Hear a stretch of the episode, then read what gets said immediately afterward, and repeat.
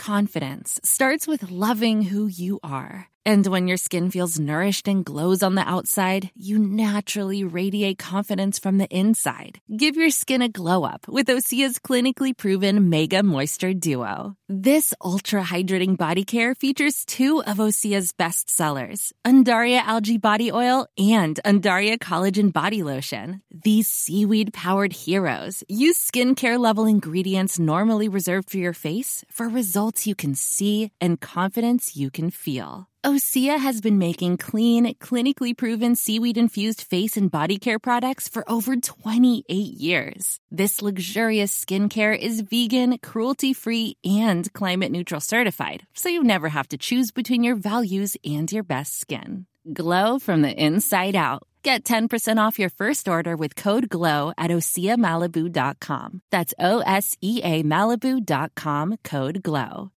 When you need mealtime inspiration, it's worth shopping Kroger, where you'll find over 30,000 mouthwatering choices that excite your inner foodie. And no matter what tasty choice you make, you'll enjoy our everyday low prices, plus extra ways to save, like digital coupons worth over $600 each week. You can also save up to $1 off per gallon at the pump with fuel points. More savings and more inspiring flavors make shopping Kroger worth it every time. Kroger, fresh for everyone. Fuel restrictions apply. Good morning to you, PJ. Away today, back tomorrow. Lovely to be with you again on uh, this Wednesday morning, 10th of January, the day after the day that all New Year's resolutions fall apart, by the way.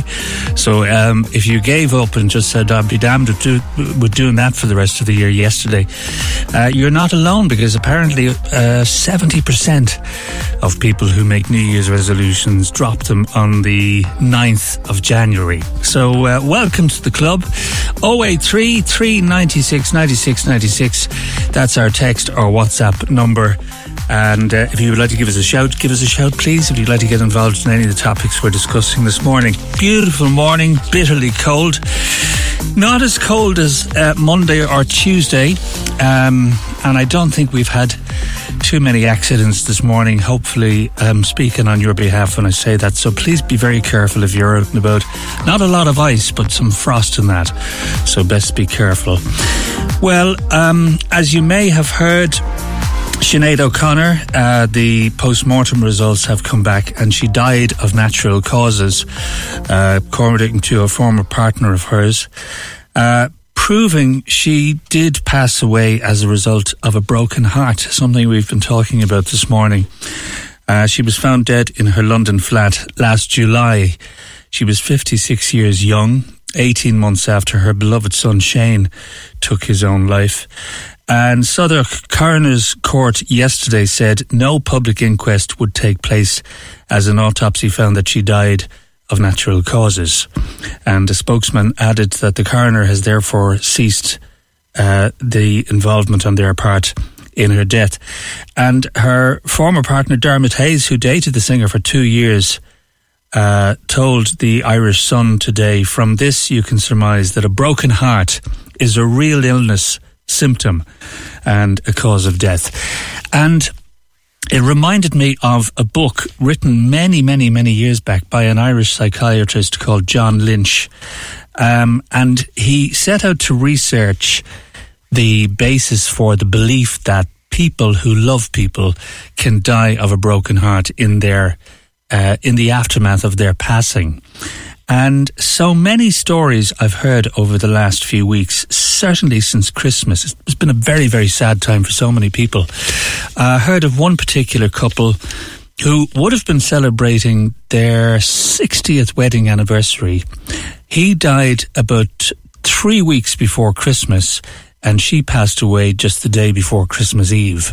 Um, no apparent illness as such but became very, very ill with a bad chest infection, antibiotics, nothing worked, and sadly passed away. Uh, a couple of friends of mine from further up the country were telling me this.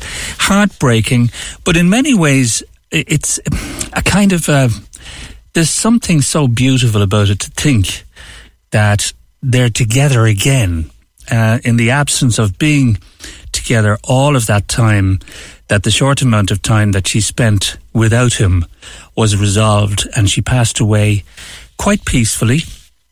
and that the two of them are together again. And we've been hearing a lot of stories, and we'd love to hear yours. Can you relate to that? Can you do, do you know maybe your parents, perhaps maybe friends of yours, neighbours, uh, old relations, whatever? Particularly, I think it relates to an older generation. Um, I suppose couples who have been traditionally together all of their lives, childhood sweethearts, got married early and young, and uh, stuck it out, braved the difficult times, and remained together, only to find that once one of them had passed away, the other passed away quite soon afterwards. It, while it's tragically sad, I think there's a there's an element in it that is just it's it's it's a love story, isn't it? It's pretty much what love stories are all based on. So uh, let us know if you've a, a, personal story about that, 083 396 96 96 is our number. If you want to get involved, pass a comment, tell us what you think, or tell us what's going on in your life today. Now, the Pope's recent views on surrogacy have attracted a lot of criticism in the last 48 hours for displaying a lack of compassion. And joining me now is Karen Dempsey, a celebrant for LGBT plus community. She says the community feels rejected by the church and she believes the Pope's comments are opening new wounds for those who've already been hurt. Karen, good morning. Good morning, Gareth. Um, how do you feel? How did you react initially when you heard his comments? Genuinely, when I read those comments initially from Pope Francis, I was really surprised because very often, for all the statements that he makes and the controversy around his words, they generally come from a place of compassion, or they seem to come from a place where compassion is intended. And I was really shocked at the absolute lack of compassion in the words that he used around surrogacy on Monday.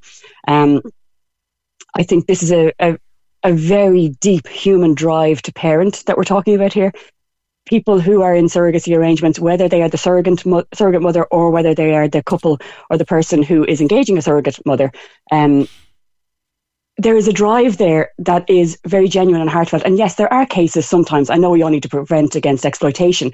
Absolutely, nobody is dis- is um, dismissing that. But I think Pope Francis missed what it's ac- what's actually happening here. What is actually going on for people where there is um, where surrogacy is on the cards at all. Tell tell me a little bit about your experience in relation to surrogacy. And I, I know that your background is originally in nursing. Um, in relation to surrogacy, it's it's it's almost a form of tragedy that turns into the fan, the most fantastic news that you can possibly get. That you are at, at last about to become parents of a beautiful baby. So what's yeah. what's what's with all what's with the controversy? First of all, can you just remind us about what he said? He described it as a despicable practice, didn't he? Yes, he used the words despicable and deplorable, and he put it on a par. He put surrogacy on a par with um, wars, terrorism, and other threats to peace. Gosh, I mean, yeah. I can't see how parenthood or any child being born into the world, how the Pope could say that any child being born into the world is on a par with wars, terrorism, or the threats of peace because of how that child was conceived and carried. Like, to me, he's lost sight of the fact that we're talking about babies and children and families here. Mm. Now, was was he also talking about the you know the whole financial arrangement that sometimes comes with a lot of these contracts? Yeah, he may have been, but he, let himself down if that's what he was going for. Because, Gareth, he could have made a statement where he said, surrogacy is a practice that the Catholic Church does not agree with in a moral from a moral perspective. We would like to address the issues that lead women into situations where they are in where they're in a situation where they need financial support or you know couples that find themselves in a situation where they cannot have a child and this is what this is the option they seem is available to them Right, yeah. That to me would show the compassionate stance and a different view. He went straight to putting this on a par with wars and terrorism. And I, I really think it's important to make the point that when we think of the Mary Jesus story, the mm. birth of Jesus, that's as that is on a par with a surrogacy story. Um, you know, if you actually think about that, the, the entire Catholic faith is grounded of a, from a story of a fertility process where Joseph was not Jesus' father. Um, all of that biblical story. And I know you can go you can go into that and you can slice and dice it from different angles, and we can get right into the clinical side. Who who owned the egg that Jesus was born from? But and I don't mean to make it a facetious thing, but I do think it's really important for Pope Francis to actually think about what he's saying. If we are all supposed to believe, if all Catholics are, are to believe that Jesus was born of virgin birth, and out of the same mouth, the Pope will also say that he wants a global ban on surrogacy because of the Catholic morality and beliefs it's a difficult one to kind of co- process and comprehend yeah, where we're I, going with that. I, I, I, completely agree with you, and it's something I was coming in this morning, and it, that that that was floating through my mind. The whole Mary and Joseph and Mary and Jesus yeah. story, and you know the angel and and the Immaculate Conception, and there is a yeah. huge similarity in many respects. With, of course, I, I suppose, like let's let's let's say we have to have respect for the beliefs of people who do absolutely believe yeah. in the Immaculate Conception. But I, I agree with you; it's it's on a par with surrogacy in its broadest sense, isn't it? Mm, yeah, it is, and I think it's unfortunate as well that we move so far away from that that core of that nativity story, which is about a family who couldn't find shelter and were in dire circumstances and received shelter and care and what came of that. If we could all, regardless of anybody's faith path, if we could all stay a bit closer to the core of that, I think the world would be a better place. And if we could focus on, on supporting babies and families and children however we can, regardless of their circumstances, if they're in need, that we support that need and we go from there so that we seek to always make sure that all children are safe and cared for and loved. If that's our baseline, I think we're off to a much better start than calling on for a global ban mm. on one form of a fertility practice. And also, I think the arrogance of calling for a global ban on, on anything because the Catholic faith doesn't incorporate it is unfortunate because to me that just seems arrogant. Of course, Pope Francis can disagree, and of course, he can call for his followers to say, we don't do this within our faith path. Of course, he can do that. But calling for a global ban, I, I just think doesn't paint his perspective in a great light. Um, and it's very unfortunate. I thought. Uh, yes, uh, absolutely, and I don't. I don't think there's anyone who would disagree with that. And, and it it also strikes me as being not a million miles from mother and baby homes back in the 70s, the 60s, and 80s, where individuals could walk into those homes and they could almost fashion design an adopted child that they would pay a substantial amount of money, a donation, as they would say, um, yeah. and walk out the door with that baby. And to use the word trafficking in this mm. circumstance, when I use the word trafficking as a blanket term for all families engaged in surrogacy, coming from the head of an organisation that has been proven to have been, the, been one of the biggest historical traffickers of children. I mean, and, and that's a hurtful thing to say, and I, I don't like saying that, but I do think the Pope needs to be really careful about what he's saying and how he's saying it and how it's received by the people who we are all real people in the world listening to his words and responding to them. And I think he has to expect a response like this when he uses really strong, hurtful language like despicable and deplorable about um, surrogacy and putting it on a par with wars, terrorism, and other threats to peace. I mean, to say anything is a threat to peace is a huge statement. And we have real threats to peace happening in the world at the moment. We have children suffering incredibly at the moment. And to say that surrogacy is anywhere near that is just incredibly hurtful. I know I keep using those words, but I just, yeah. I can't really get past that piece. Do, do people today see relevance in the words of the Pope? Is, is what he says um, is is it as, as important as it was many many years back? Well, I think there is a responsibility here. I, I hear what you're saying. It, it, maybe isn't as important to as many people. It is important to some people, and everybody is important as far as I'm concerned. So if it's important to some people, well, then it's important to us all.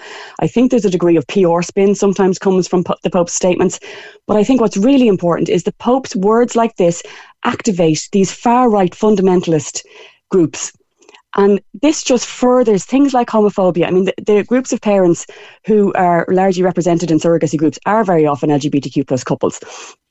When the Pope makes a statement like this, really demonizing a practice that is actually a beautiful practice, um, when he really does that, it, it, it heightens the homophobia that happens in the world. It heightens the sense of division.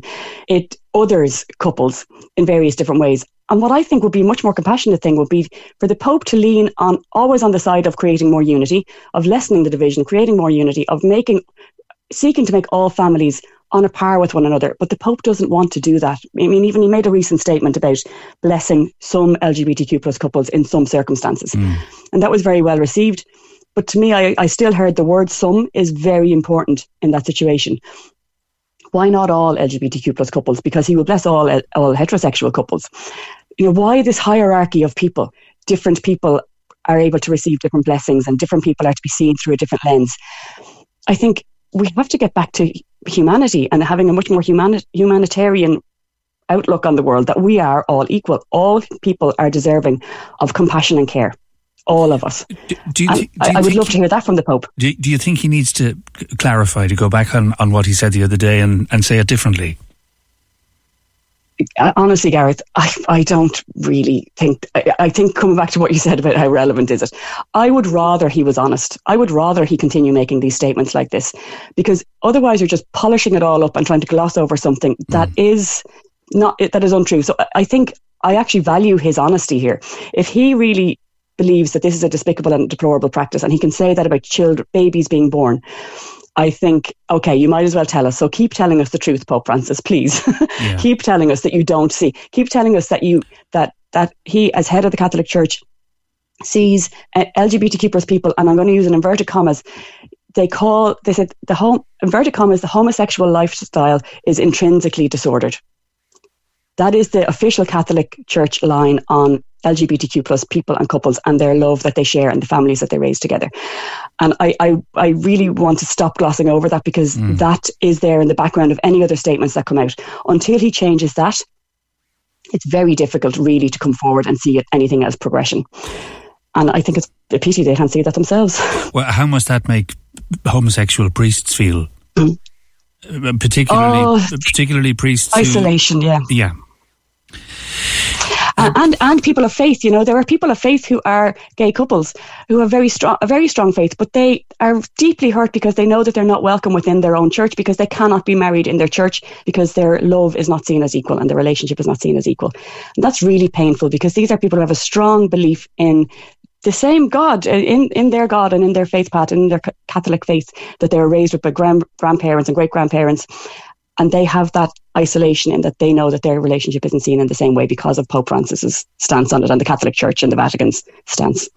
Comment from John: uh, The Church also sees IVF as immoral, so essentially he wants yeah. couples who cannot conceive naturally to remain childless. Uh, John says, "I do not yes. agree with his comments regarding surrogacy."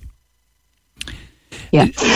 I've been to Lough Derg actually, Gareth, and mm. when I was in, I did the three day fasting and praying in Lough Derg, and when I was there, I met a couple who had miscarried eight times, and um, and each time they miscarried, they came as a couple to Lough Derg, and they, I mean, I, I, had long conversations with them. They were a beautiful pair.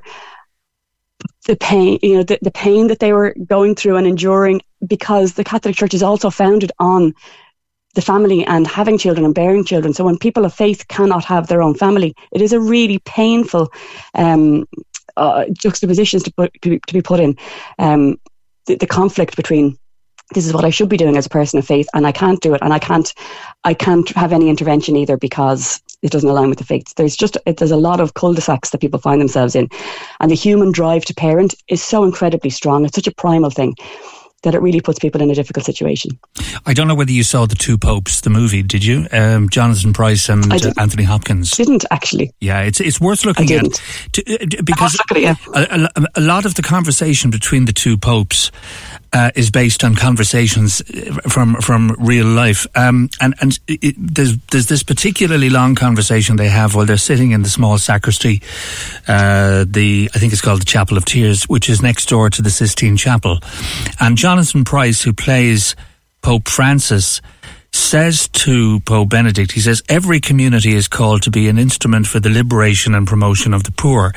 Now, many, it, it, mm-hmm. you know, for, for, for couples who so badly want to have a child, that is a sense mm-hmm. of poverty that that, that, that, yeah. they're being denied not through um, not through their own efforts, but just they're being denied this.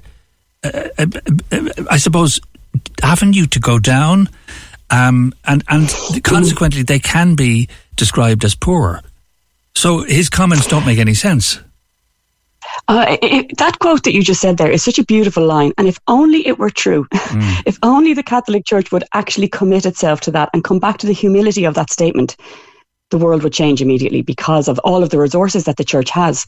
If they were genuinely committed to that without the corruption of power and money that has undermined so much of their work and, and the children are the ones who suffer when the church slipped down that road into power and money and corruption.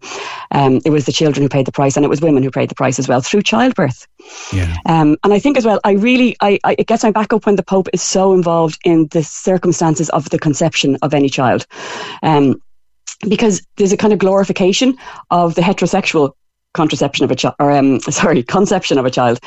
But I mean, that happens in all sorts of different ways. We know uh, human nature is as it is. We know that children are conceived in all, you know, all kinds of circumstances.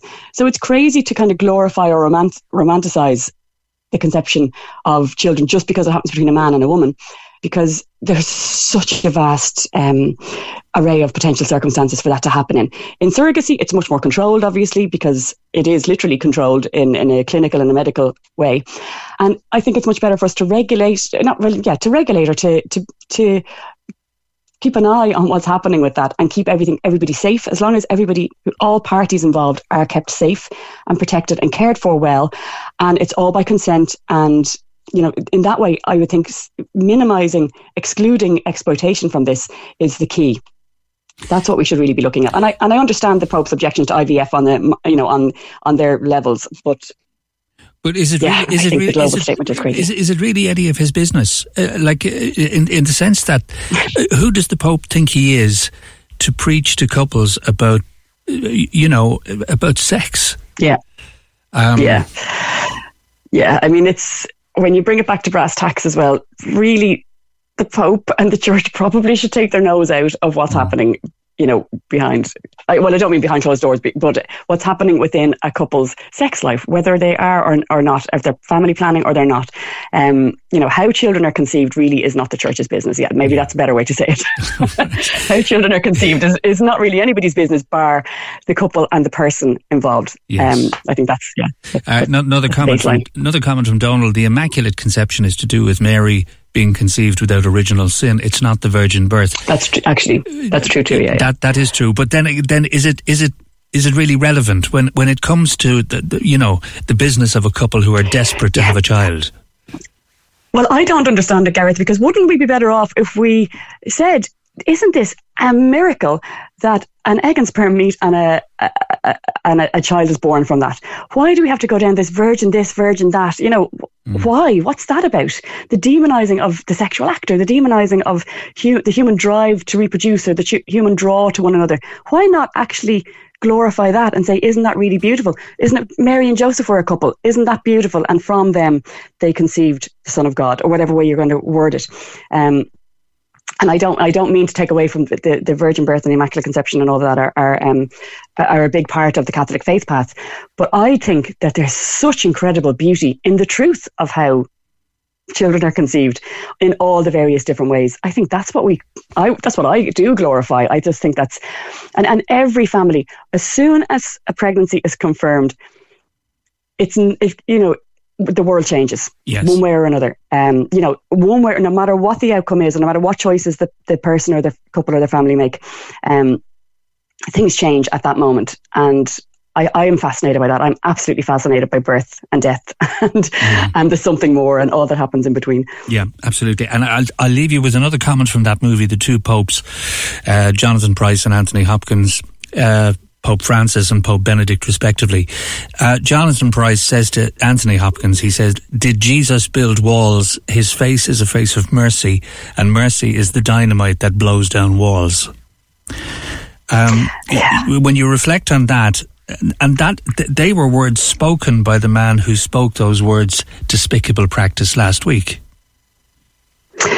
Uh, and the mercy in those words mm. doesn't match with the utter lack of mercy and compassion in the statement that he made on Monday.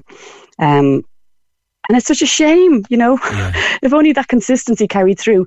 And if only the world could just bring more mercy forward at the moment as well, what's happening um, you know, in Palestine, the, the, just the lack of mercy at the moment. Um, I think we all need to keep talking about that and keep making stances. And I hope Pope Francis will say more about that well, and make a, pity, a strong stance yeah, on it. It's also a pity he didn't use the word despicable in relation to what's going on. Absolutely, uh, yeah, yeah. That's that's where those words belong. Yeah. And putting oh, putting surrogacy in that same sentence with wars and terrorism is just incredible it's an insult. Karen, great to talk to you. Thanks for joining us this morning. You too. Thanks a lot. Bye bye. So That's uh, Karen Dempsey there, celebrant for NTOs who work uh, with uh, LGBT plus communities rejected by the traditional church. Another comment here from Lily. Send the Pope a letter about what happened in Bessborough. That was despicable. Now, if you'd like to contact us, if you'd like to comment or you'd like to send in um, maybe just your own views on whatever we might be talking about between now and 12 083 96 96 96. Now, this January has seen a wave of iconic businesses close right across Cork. Business owners have tried everything to keep going despite rising costs on all fronts. Um, we've already heard of many restaurants closing, um, including Tung Sing in Patrick Street and even Cork's iconic Baldy Barber is selling up. Lyndon Forsyth is the owner of Dunmanway's Scruffy Pets and he closed his door last Saturday. Good morning to you, Lyndon. Good morning, Gareth. How are you? Um, um, my commiserations. Uh, like to have to shut a business that you've been involved in and personally invested in for so long. It must be an awful feeling, is it? Yeah, well, uh, same as the rest of the businesses around Cork, we we, we tried everything as well. Um, but what we, in the end, what happened was I, I just went direct to the customers and asked what's happening. Um, and it wasn't us, basically. It wasn't the foods. It wasn't the um, service, right like that. Basically, people have no money. Um, they're finding it very tough at the moment um, to even put money or, or petrol in their cars to get to work, etc. What's left over after shopping, it's not the time to be investing in animals, etc. At, at, the moment, you know. Um, yeah. And it's becoming a very competitive business, isn't it? It is. Um, we we were a little bit different in in that we're a live animal shop in, in that we sell live animals, so we'd have a slight advantage on Amazon's and the likes of that. But every time I turn on Facebook or anything, any social media at the moment, it's just ad after ad after ad for online, online, online, and um, I think people are missing the point. Even though online you're going to save a few a few euro, but if you leave the local business go, there's not much coming out from you know. Um, you're going to be left with just giant wholesalers in a couple of years' time. That'll be the extent of it. Like you, you must have mulled over this for quite a while before you oh, closed yes. the doors. Yeah, could, yeah. I'll be honest. I could see it coming about nine months ago. Um, the footfall started dwindling a little bit. Um, so what I done on my own because I did I didn't work Mondays. What I used to do is travel to other towns around West Cork and even Cork City itself. And um, Cork City just amazed me, blew me away the, the amount of shops that are gone. Um, it, it, it's crazy up there what's happening. Mm. Um, and West Cork in general as well has suffered a lot this year because we, we have very little accommodation now um, as it stands. So we didn't have the footfall coming down from Cork City, you know, the day trippers, etc. Um, because they wouldn't be going on the weekends away, etc. You know, um, yeah, it's it's it's all over Ireland. Um, I, I, was speaking to my reps uh, or my sales reps as well, and they were basically all saying it's just everywhere, everywhere, completely across Ireland. Um, and hopefully people can support a bit more locally, you know, because when you lose the likes of us, you're losing people coming in and, and they might have a cup of coffee or they might have, you know, a pancake or something. They might do a little bit of shopping or something like that somewhere else. Um, so the less that's in a town to actually pull people in, um, it's going to generate more problems for the businesses in the town that are left. And you, your local residents there in Dunmanway must be very disappointed that you had to close. Yes, we had we had a, a, fabulous relationship with the kids in town. Um, we have Larry the parrot. Um, used to parade up and down the window every day, entertain the kids. He'd love having a dance with them and shouting out the window at certain dogs, etc. Um, that was probably the worst part for me was taking away the animals, taking away the entertainment from the kids. Um, but unfortunately, it has to be done. There's only so much money you can be uh, investing into something, you know. Um, we were never great money earners, if you know what I mean, but we always yeah. held our head above water. Um, but there comes a point in time where you're basically flogging a dead horse, if you know yeah. what I mean. So um, you, you have to cut your ties, you know. And what has happened to Larry? Larry, Larry, we, we always had resident animals. We, we have Larry the parrot, we have hedgehog, um, lizards, sugar gliders, rabbits, chinchillas, tortoise. They've all moved in with my lovely wife. so, is she delighted? it's, she's in great form over it. um, no, they settled in well. They all settled in nicely. Um, nowadays a bit hectic here at the moment, but we're, we're working on it. Yeah. when the weather warms up a small bit, we, we get one of our sheds up and running and heated again. Um, yeah, we, we wouldn't sell those on basically because they're with me. A lot of them are with me since the very first time we started. Um, so they're not animals that we'd be selling on at any stage, you know. Mm. Um, we also use them for parties. We, we continue with the parties, etc. You know. So. What does yeah. what does Larry say? Larry the talking parrot. does he have? Larry says a lot of good stuff and bad stuff. That's what I was wondering. Yeah. Uh, it's funny um, when we go when we do go to events, we, we have to send a text uh, a couple of days beforehand just to pre-warn people that Larry can be a little bit um, outspoken. Um, a few a few choice mm. words he has. Or, and where, did, general, where, does he, where does he get those from? Um, he picks uh, a parrot can have anything up to fifty words. Larry Larry has some uh, yeah, extreme ones. Uh, woohoo is his favourite one, or how are you? um, or he'd often tell my wife to get out. He, he's not a fan of my wife at all. Um, right? Yeah, get out, get out. Um, but he's extremely, extremely entertaining. They're highly intelligent. They're, mm. they're as intelligent as a seven-year-old child, to be honest, six, seven-year-old child. Yeah. Um, and very clever animals altogether, you know. So and, and yeah, we didn't teach them the bad words. okay, I believe you. Uh, like, does he must know that there's a difference in his daily routine now? Does he?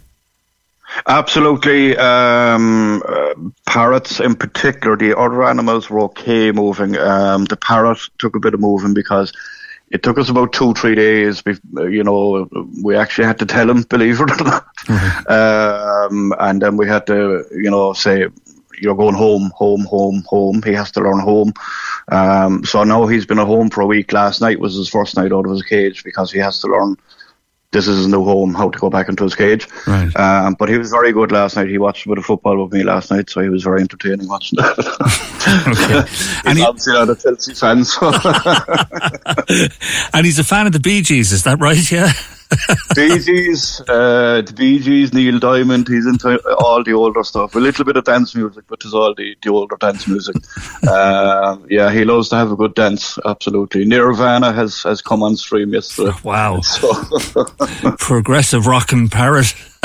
yes, yeah, yeah, he's good yeah. taste in fairness. Great. And does that coincide with your wife's taste in music?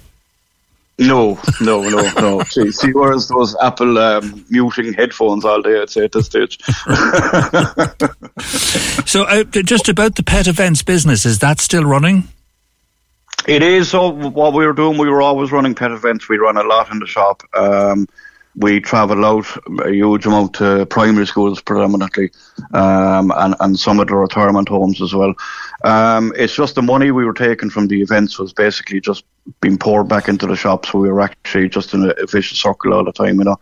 Um, so now I made the decision basically just to concentrate on the events only for a couple of months, and we'll see how that goes. Um, so we concentrate mostly schools, we're bringing in weddings into the situation now as well. Um, corporate events, retirement homes, general house parties, not not not the kids' house parties. okay. Um, yeah. So um, yes, we're going to concentrate on that. Now, it'll and by closing the shop also frees up a lot of my time that I can be travelling out a lot more mm. um, without having to close. Because previously we would have had staff in the shop, but unfortunately, with with the way things were going, we weren't able to employ anyone to stand in for a day um, while I'd be gone because it wasn't making any sense financially.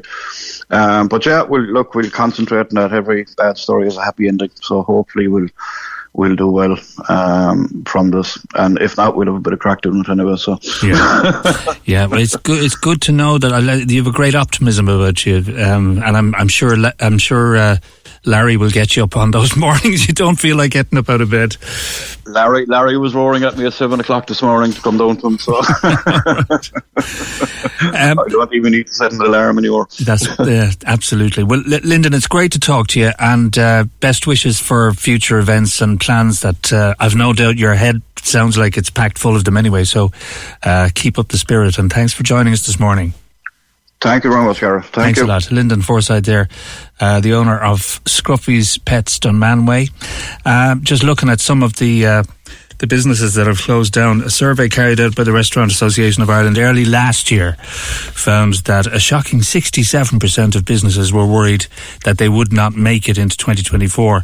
And in Cork, since New Year's Day, uh, we have reported on the closure of um, well, it, it is the oldest, biggest Chinese restaurant after sixty years there, uh, Tung Sing, and, and I think everybody, everybody of a certain age would be able to say, yeah, I was there for a meal and thoroughly enjoyed it. But it's good to talk to Lyndon, and we'd like to hear from you if you're in a similar predicament uh, or you want to add to the conversation. 0833 96 96 96. PJ back with you tomorrow. Gareth O'Callaghan here with you until twelve o'clock today. Give us a shout if there's anything about that you'd like to have a chat uh, on any of the topics that we're dealing with this morning.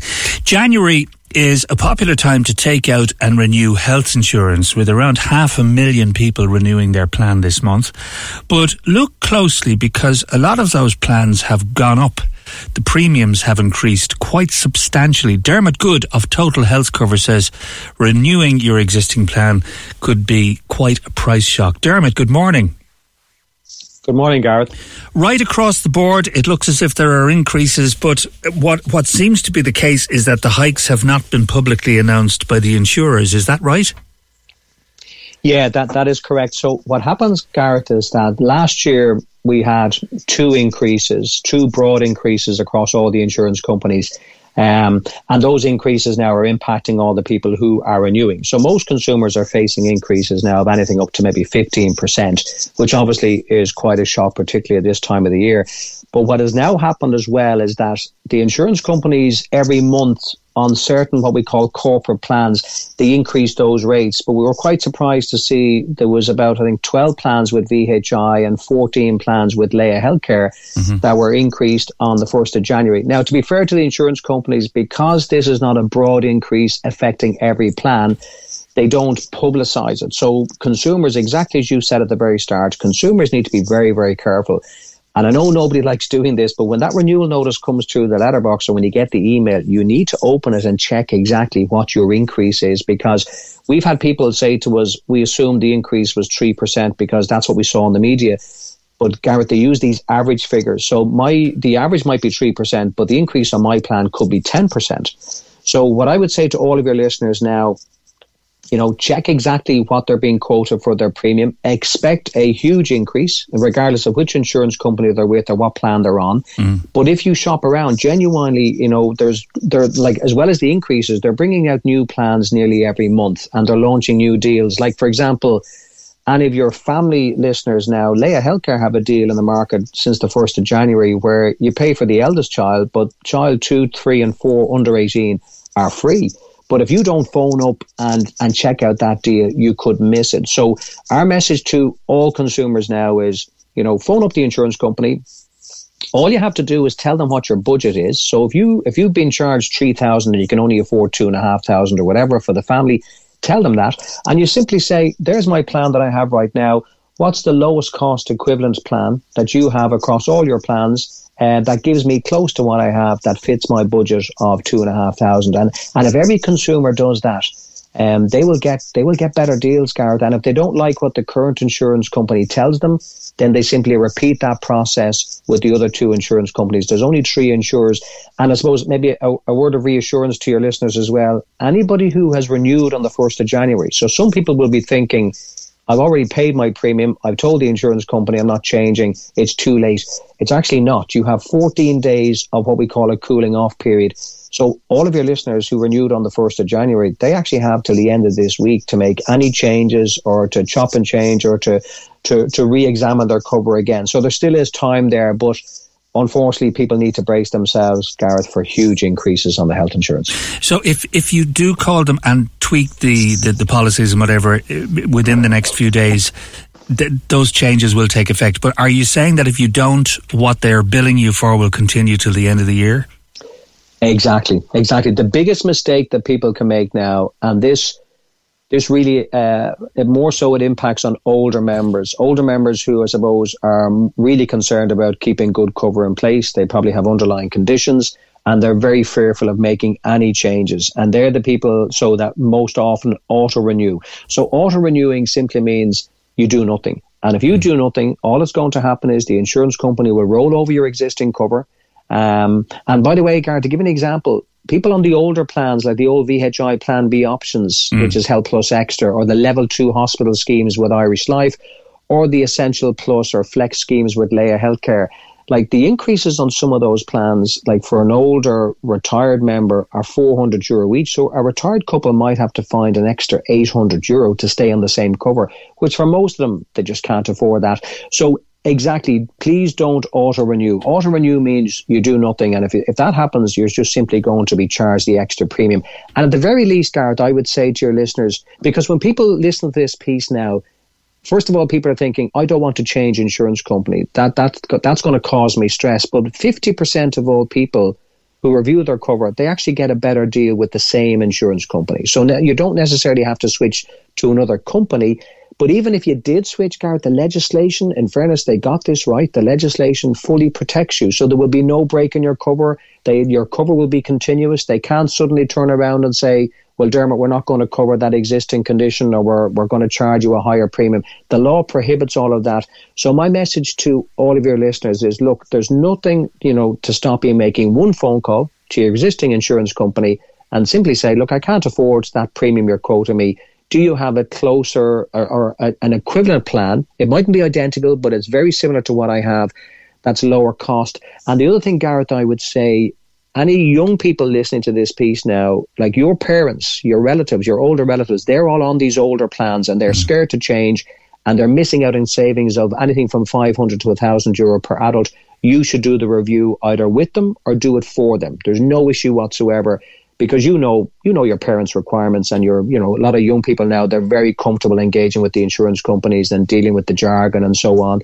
But like now's the time to to start reviewing cover because those increases that are coming through are, are shocking in many cases. And it's right across the board. So as you say, it's well worth picking up the phone and saying, look, um, I, I, I can't, as you say, I can't afford this premium uh, on an ongoing basis. So if you move to another program, uh, Dermot, how different does it become? Say, for example, you save 150 euro a month. Does that deprive you a lot of the important entitlements that you are you you you could access on the previous plan?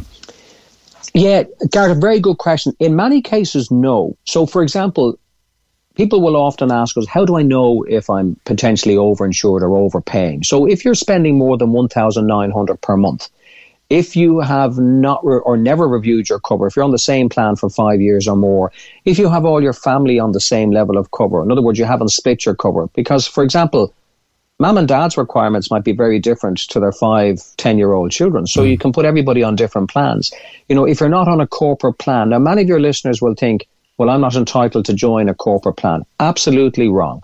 Every plan on the market is available to every consumer, irrespective of their occupation or their age or their medical history. So just think of it. These corporate schemes are targeted specifically at the large employers right throughout the country, and they get the best deals. But once again, the legislation is very clear on this. Every plan is available to everybody. So, you know, if any of those kind of uh, points that I raised, if any of your listeners are thinking, well, I'm not on a corporate plan, or I don't have a small excess, or I'm not getting money back on my routine expenses, or I'm spending more than 2,000 euro per adult, like Gareth, there must be a very clear reason for somebody spending that amount of money. And often there is, but in many cases, the reason is simply, you know, it's inertia. I've let my policy roll over each year. They are reasons for you to review your cover. Now, there are, are advisors throughout the country who do all of this for you if, if you want somebody else to do the heavy lifting and pay them a fee or whatever it is.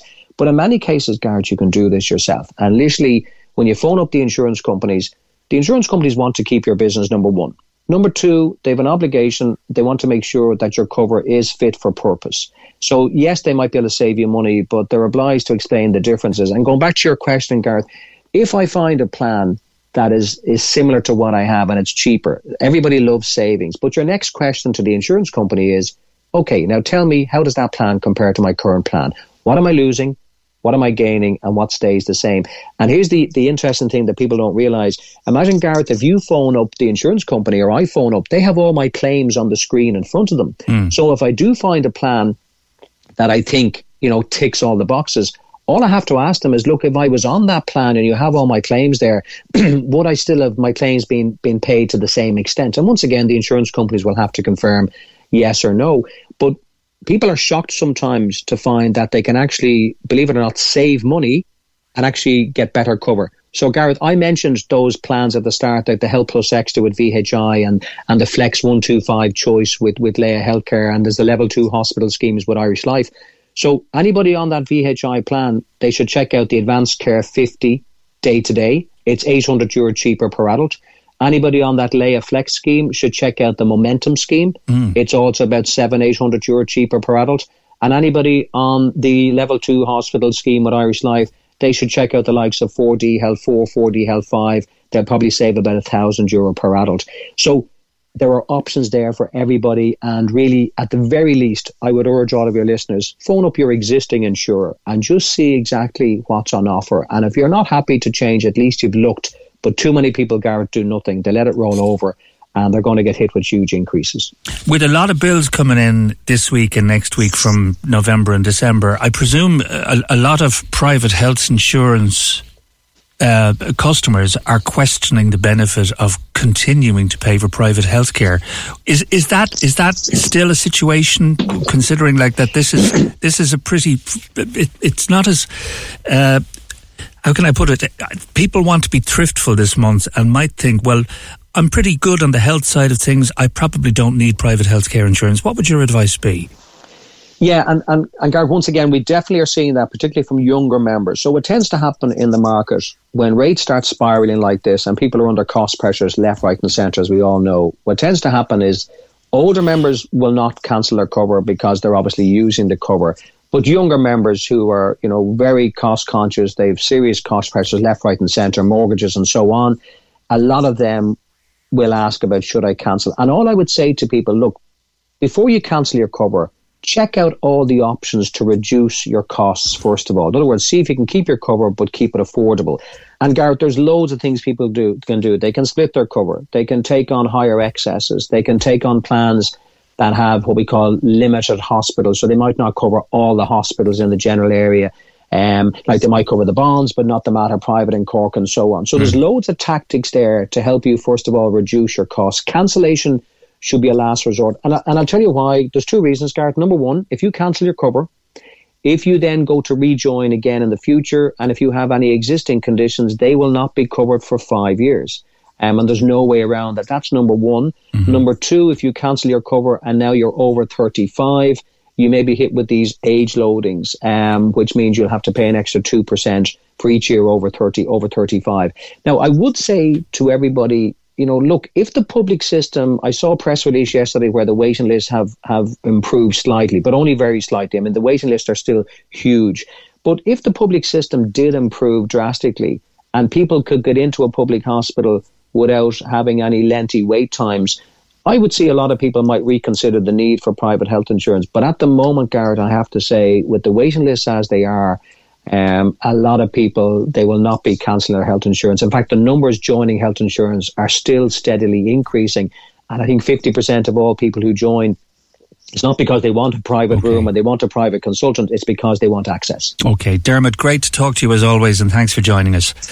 My pleasure. Thank you, Dermot Goode there from Total Health Cover. It's Gareth here for PJ, who's back with you tomorrow morning. Good morning to you, Wednesday morning. Uh, in relation to uh, that, we were talking about the autopsy findings um, following the death of Sinead O'Connor earlier on this morning when we started at nine, and I was talking about uh, the whole idea uh, of death by a broken heart, and um, uh, one of our callers just said, Good morning, Gareth. Reid death due to a broken heart, researched and is now known as psychogenic death. I didn't know that. That's fascinating.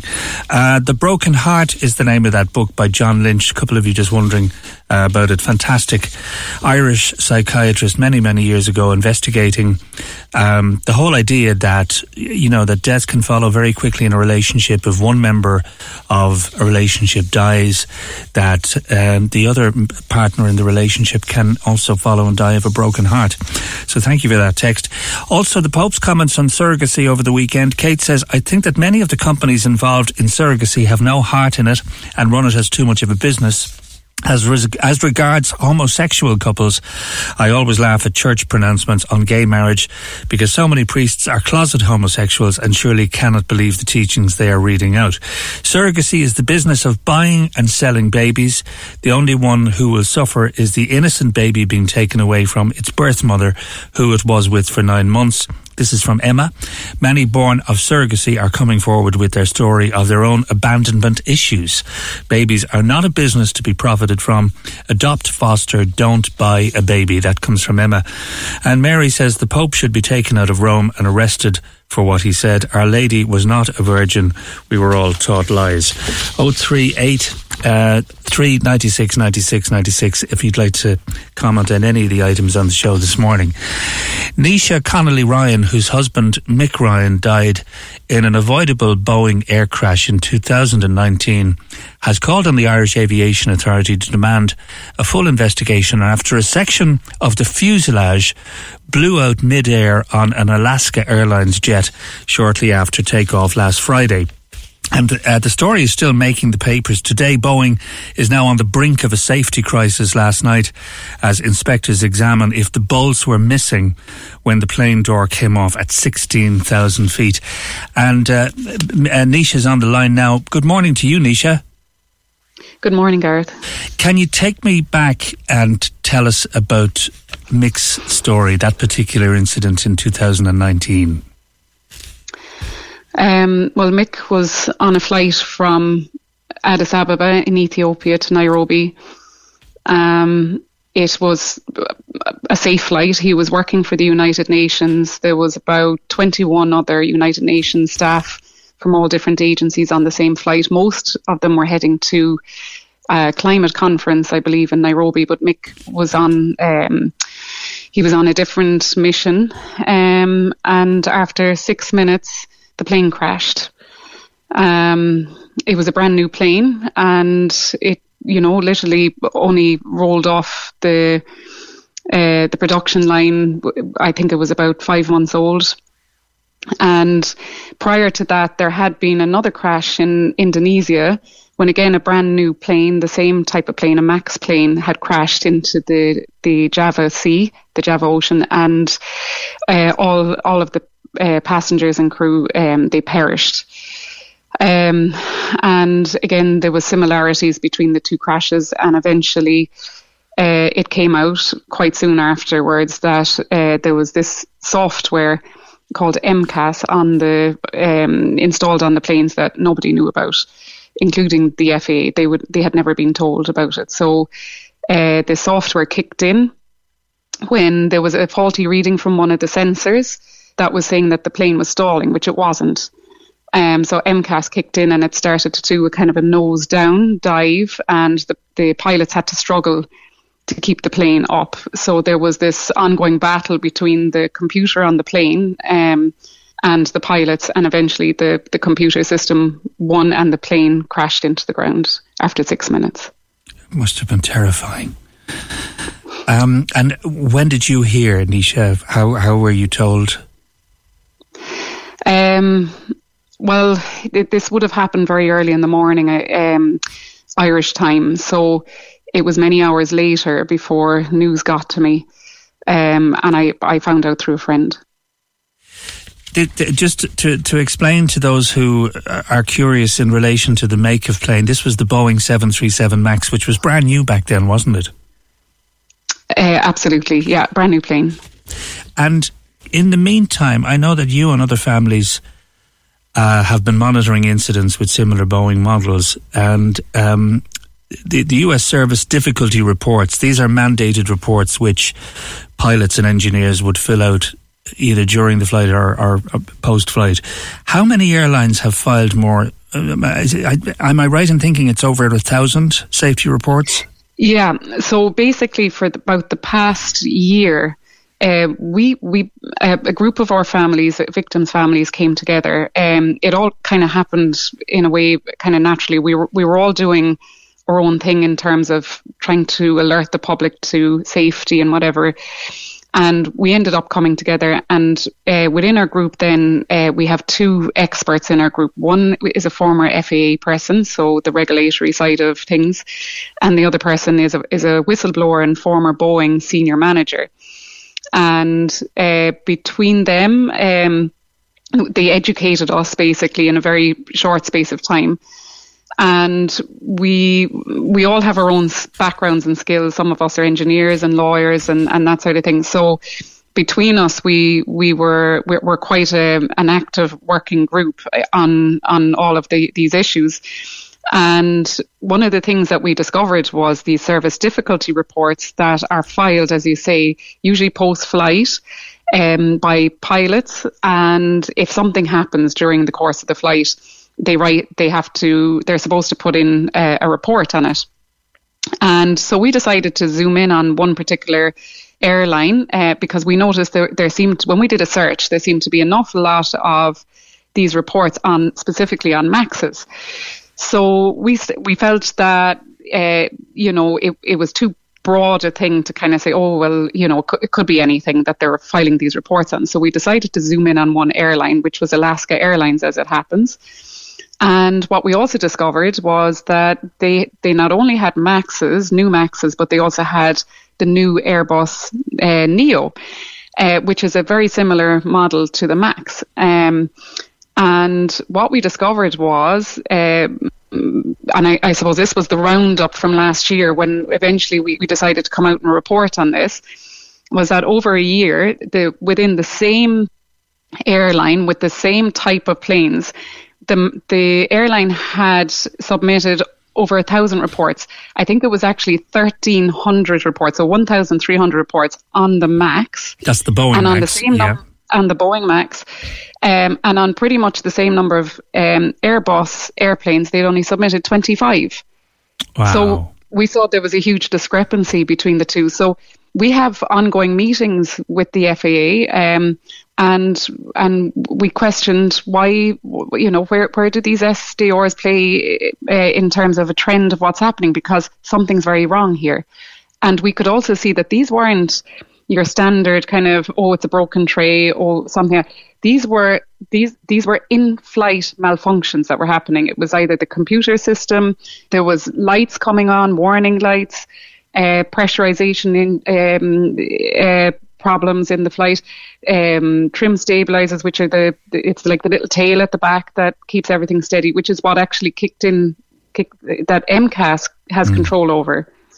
Um, and these were all major, major issues. Sometimes there were pan pan um, alerts, which is just one step below emergency, and other times there was actually an emergency landing. Which is May, so, Mayday, Mayday, Mayday, yeah. Which, which yeah. is Mayday, yeah. Mm-hmm. And these were all being recorded in these reports. So uh, we've we've been trying to push the FAA to because the FAA kind of pushes it back to the airline and says, well, you know, uh, once you file the report and then you say, oh, that's all resolved now, back up in, in the sky. They kind of say there's nothing to see here, but there is something to see here. There's a trend, there's a pattern, well, and very, there's something clear. Very, very much so. And can I just say, uh, like, unless you're, you know, unless like yourself, you're part of, of an ongoing investigation, or on the other hand, you're an, an airplane enthusiast, uh, an airplane is an airplane and it takes you to the Canary Islands or wherever. But it's, I think it's important here to explain that there's a very big difference because we're dealing with two production companies here. One is uh, Boeing and the other is Airbus, two completely different businesses. And just to put that into perspective, what you were saying there, with the Boeing Max, uh, it, the Alaska Airlines, they began flying the Max planes three years ago.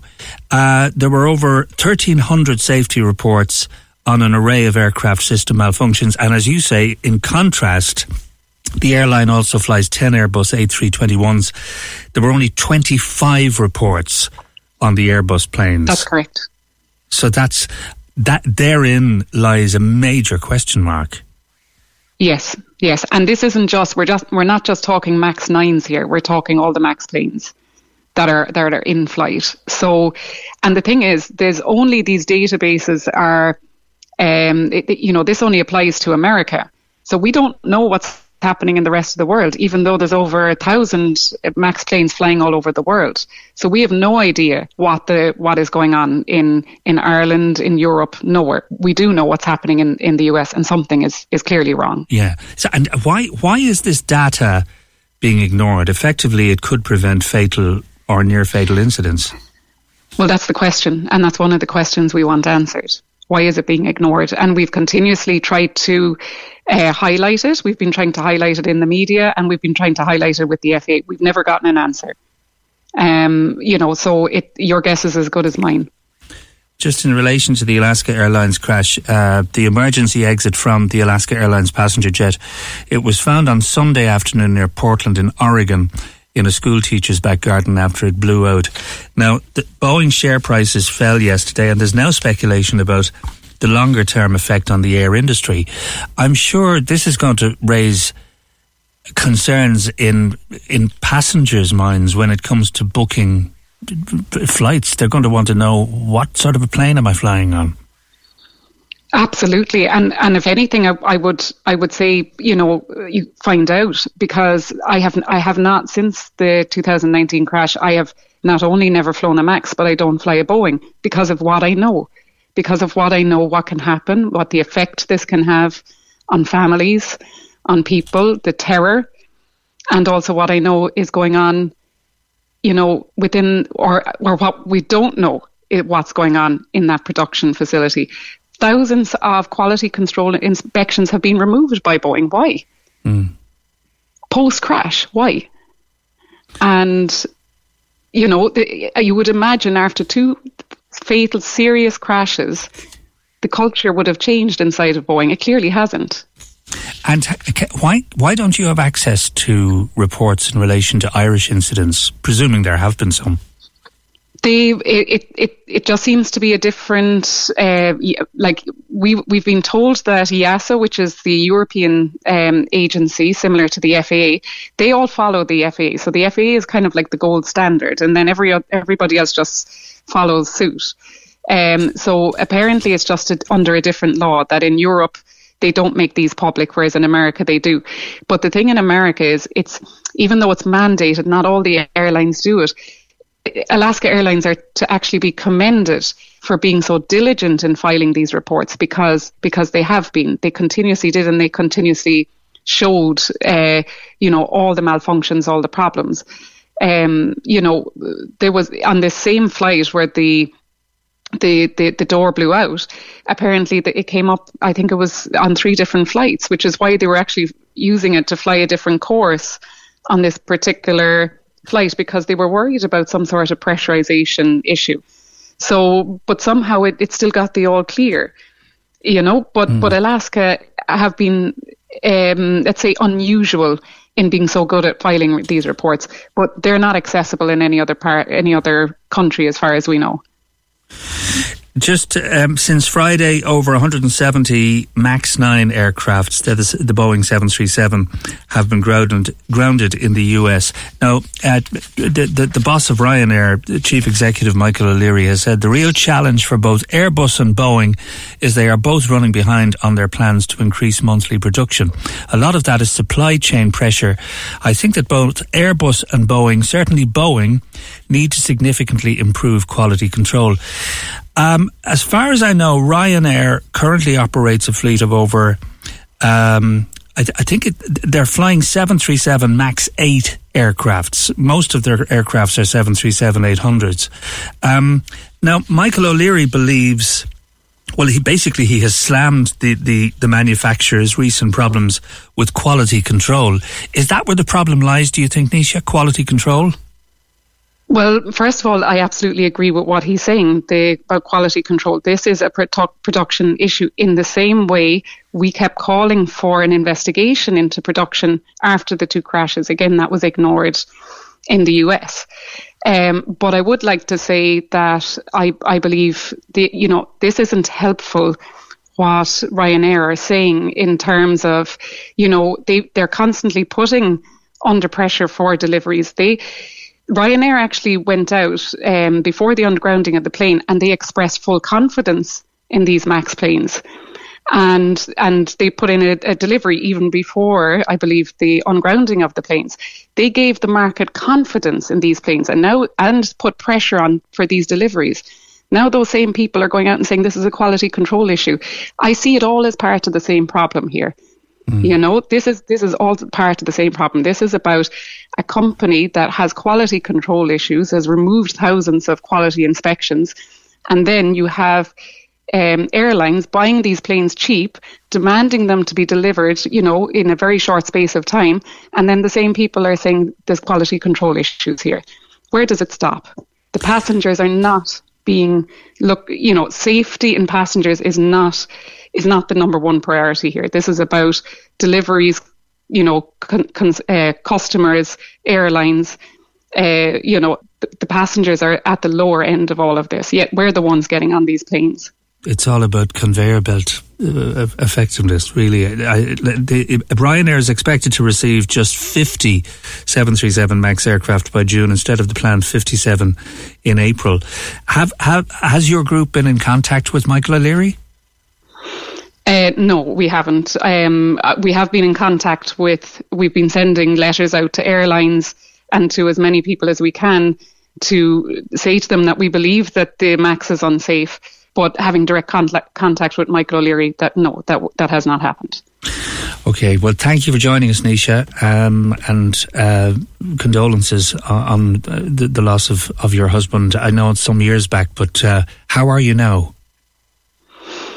Uh, well, you know, I suppose events like this are, are difficult. You know, I, I feel like nothing has changed, mm-hmm. and I feel like I'm back five years ago. So, um, yeah, it, it, it's very difficult. Okay, well, thank you so much for talking to us this morning. Uh, that's Naoise Connolly Ryan there. Um, and uh, the number is 0833 96 96 96. Uh, the, the, the, there's a full investigation, obviously, ongoing uh, here. In, inspectors are investigating. This is last Friday's crash, uh, the Alaska Airlines uh, MAX 9 and they're investigating whether four bolts supposed to hold the panel or the door plug in place were missing. Alaska Airlines said that, quote, initial reports from our technicians indicate some loose hardware was visible on some aircraft, and the CEO, Ben Minicucci, said that the MAX 9s would go back into its fleet only after clearing precautionary maintenance procedures, which he expected to be in the next few days. Gareth here for PJ this morning. Beautiful sunny morning around the city and county. I hope you're well and that you've settled back into the new year. Anita texted and she said, How have you not mentioned the documentary on behind the scenes of Penneys that started last night? I missed it, to be perfectly honest with you. I fell asleep. Uh, but uh, it's on every Tuesday at 8.30 on RTE1. Uh, Irish shoppers spent over 700 million euro in penny stores just last year. Great news for Cork, by the way, an expansion of their Patrick Street store in Cork from 17,000 square feet to 54,000 square feet. That's some shop. Uh, is in the cards. This new RTE documentary looks at the Irish brand, which has become a real global fashion powerhouse with 70,000 staff in 16 countries.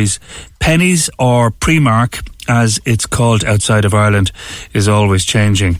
And uh, imagine having that job, head of future trends. John McCormack, he's based in Arthur Ryan House in Dublin 1, uh, where he plans out global strategies for the coming seasons. And John says uh, a kind, a lot of it is kind of institution, but it comes from research. I'm doing it so often now that you see trends cycle, uh, cycles coming back around again.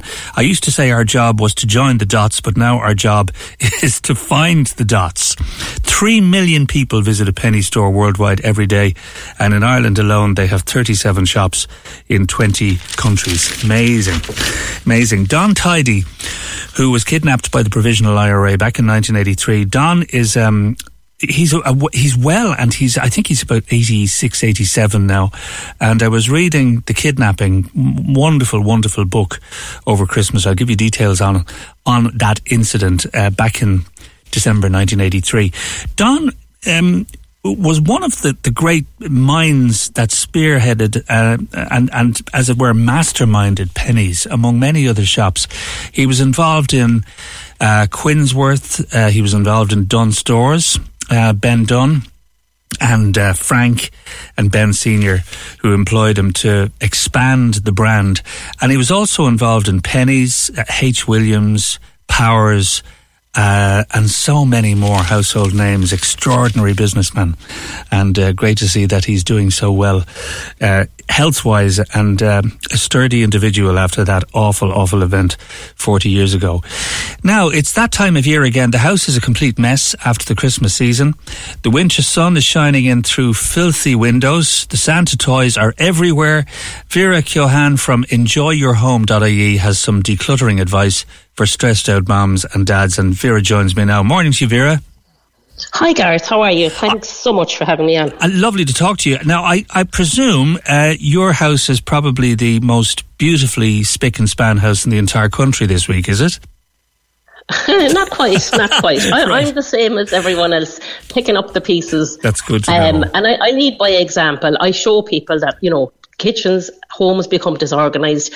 But the secret is to try and set it very quickly back into shape again. Yeah. And you can only do that when you don't have too much stuff around. And it's only when you take down the Christmas decorations, you think you're going to have more space once again, but then it's because that particular space was taken up with a beautiful Christmas tree, baubles and lights for weeks. And now you yes. see stuff that's been cluttered uh, in that corner and around various rooms of the house for years. Isn't that the case? That's the case. You do. You see the dust, the dirt. Uh, you see the accumulation of stuff that's gathered under the tree, behind the couches. You also see the fallout from all of the gifts that we received. Some of them we didn't need or want, a lot of them unnecessary. But all of these things are taking up valuable space in our home after Christmas. And in my opinion, everyone just becomes completely overwhelmed and they don't know where to start with this chaos in their home. Now, if they were in a bad state before Christmas, after Christmas, they're completely disillusioned as to what to do or where to go with their things. So you've you've refuse sacks full of wrapping paper. You've cardboard boxes that you have to get around to breaking up and putting out. Uh, mm-hmm. Where do you start? Right. I wrote an article recently for the Evening Echo, and it was all about resetting your home in 2024. And just as you mentioned recycling there, I do. I start with the bins at the outside, the recycling, the bottles, the cans, empty the food all of the fridge, all that leftover stuff, empty all the bins. And then you go from there to different categories of your home your utility room, your kitchen, but break it down into bite-sized pieces. Like if it's if you're doing it today and you think, look, I've ten minutes, just do a windowsill, just clear that windowsill, wash that window, and I guarantee you, it'll lift your mood and it'll make you feel a whole lot better, and you'll want to actually do more. And so you move on from that. You'll tackle a couple of bigger jobs. What would you suggest they be? Um, I'd say ask yourself how you're feeling in your home and what's bothering you the most. For some people, it's their wardrobe, it's their bedrooms. Um, they can't get at their clothes. They don't know what they have. For others, it could be cosmetics. For others, it could be the children's sports gear, the toys. So ask yourself what area of your home is bothering you the most and just start with that area. For others, it could be art and hobby. Um, if you're finding it difficult, I'd say reach out for help. Um, even if you have a tidy buddy or someone that you're going to say, look, I'm going to do my utility today, we'll do it together. Uh, you know, you'll have someone to act with. It'll be like a partner with you. Failing that, reach out and ask for help from a professional organizer. Because what I do when I come into your home is I completely clear the decks and set up systems in your home whereby it's going to function for you. Because people are moving around in their homes and they have things stored in places that aren't conducive to where they need to be at all. Mm. Um, and it just makes life so much harder when you're what's in your kitchen maybe should be in your utility room. What's in your utility room could actually belong in your garden shed, and free up the space so that the flow of your home works better for you and your family. Now, after Christmas, obviously, Santa's been very generous with a whole influx of brand new electrical items, whether that's hair dryers or curlers or, uh, you know, Xboxes or whatever. What do you do with the old electrics that either don't work anymore or you just want to get rid of? Um, electrical items can all be recycled for free. They can all be brought to your local community centre and they can all be recycled for free. If they're working, you can sell them on marketplace. Um, somebody will obviously buy them if they need them. Uh, failing that, I would just recycle them getting new electrical items into your home, I would label them and the cord that goes with them because in most homes there's boxes of un- cards with no names and no labels. Nobody knows what they're for, but yet everyone's afraid to throw them out just in case they need them someday. So if you do get a new electrical item, label the cord, label the item, and just store them effectively. Yeah, good advice because uh, I mean, lot, I'm sure a lot of homes have drawers full of chargers. They do, yeah. Some of them are obsolete, and people are just nervous to throw them away because they're like, "Oh, we might need that now someday," but chances are you won't, and it can be replaced easily. And all this electrical stuff, luckily, can be just deposited to your amenity centre. Yeah. Now you grew up. You grew up in a family of eleven, didn't you? That's 11, right. Eleven That's siblings. Right. That yeah. must there, there must yeah. have been a fair amount of clutter there. Funny enough, there wasn't. Um, really? My mother was amazing. Yeah, she was incredible. We didn't live in a very big house. There were 11 children there, but we didn't have the same volume of things that people have today. Mm. Like I remember we used to go to Garryvoe on holidays to our mobile home. And mom would hand me a small little box that would hold, I mean, it was a box that would hold maybe 24 bags of potato. And she'd say, put your things in that now for the caravan for two months. And literally the flip flops, the shorts, the raincoat, that was it. That went in the box, and that was me for two months, gone to the caravan. Wow. So we have complicated it for ourselves now, overcomplicated it.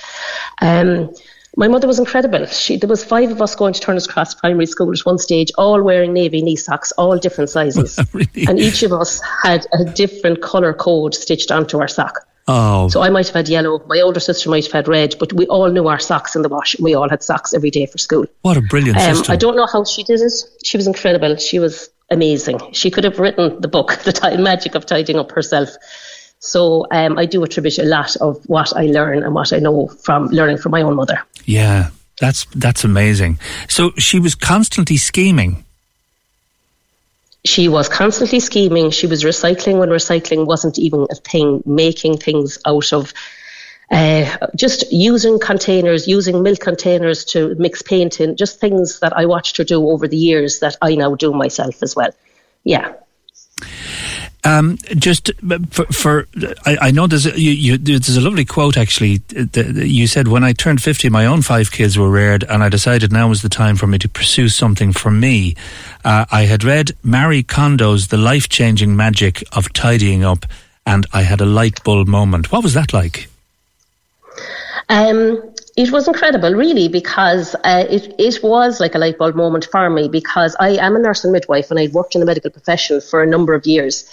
And I I travelled to the Camino, and it was only on travelling to the Camino that I discovered that the people that were travelling lighter with the, just a knapsack on their back were far more present and had what they needed in their bag on a given time. And it was really when I came back from that that I thought, I'm going to start my own journey here of losing the excess in my life and living with less and just simplifying everything. And that's what I did. And I went from there and I walked away quietly myself. I didn't really involve the family. They all thought I'd lost it. I had a trailer outside the front door. I started emptying the attic. And what was in the attic were like a car seat belonged to the kids when they were small, a cot, a broken television, just all these unmade decisions of stuff that we didn't know what to do with. So just put it in the attic or put it in the shed, which is what most people would do with things they don't know what to do with. Mm. And as I was emptying everything out of the attic and filling the trailer, just the feeling of lightness that came over me personally and then over the house, I thought this is incredible. There is something in this movement of stagnant energy out of a home. Um, and then bit by bit, it really had a positive, profound effect on the rest of the family. And they all started to come on board, wanting to know a little bit more about it. And then I discovered Marie Kondo was coming to New York in uh, April 2018. Mm-hmm. And I decided, you know what, I want to hear more. So I took myself off to New York to train with her. And I had no intention of starting a business or doing anything like that. But when I came home, just the interest was incredible from family, friends, and everybody else. And I found myself building up a clientele. And over the following nine months, I uh, worked away as a trainee consultant, and then I certified as Ireland's first consultant in 2019. So since then, I have resigned from my nursing profession. I now work um, all over the country, mainly in Munster, though, helping other people to get organised in their home. And it's been such a huge eye opener to me. Like people are ashamed or they're embarrassed or they think they're the only one that's living like this, when in actual fact, most of the nation is living mm. under layers of clutter and nervous of a knock on the door or to allow a visitor in to their home. And afraid to open a wardrobe. Yes, yeah.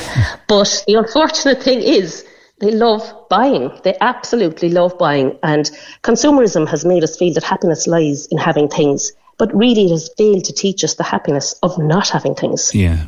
Because the more you have, the more occupied you are. And the less you have, the more freedom you have. And I'm testament to that myself in my life. And you mentioned, you know, being more present, which is very important, isn't it?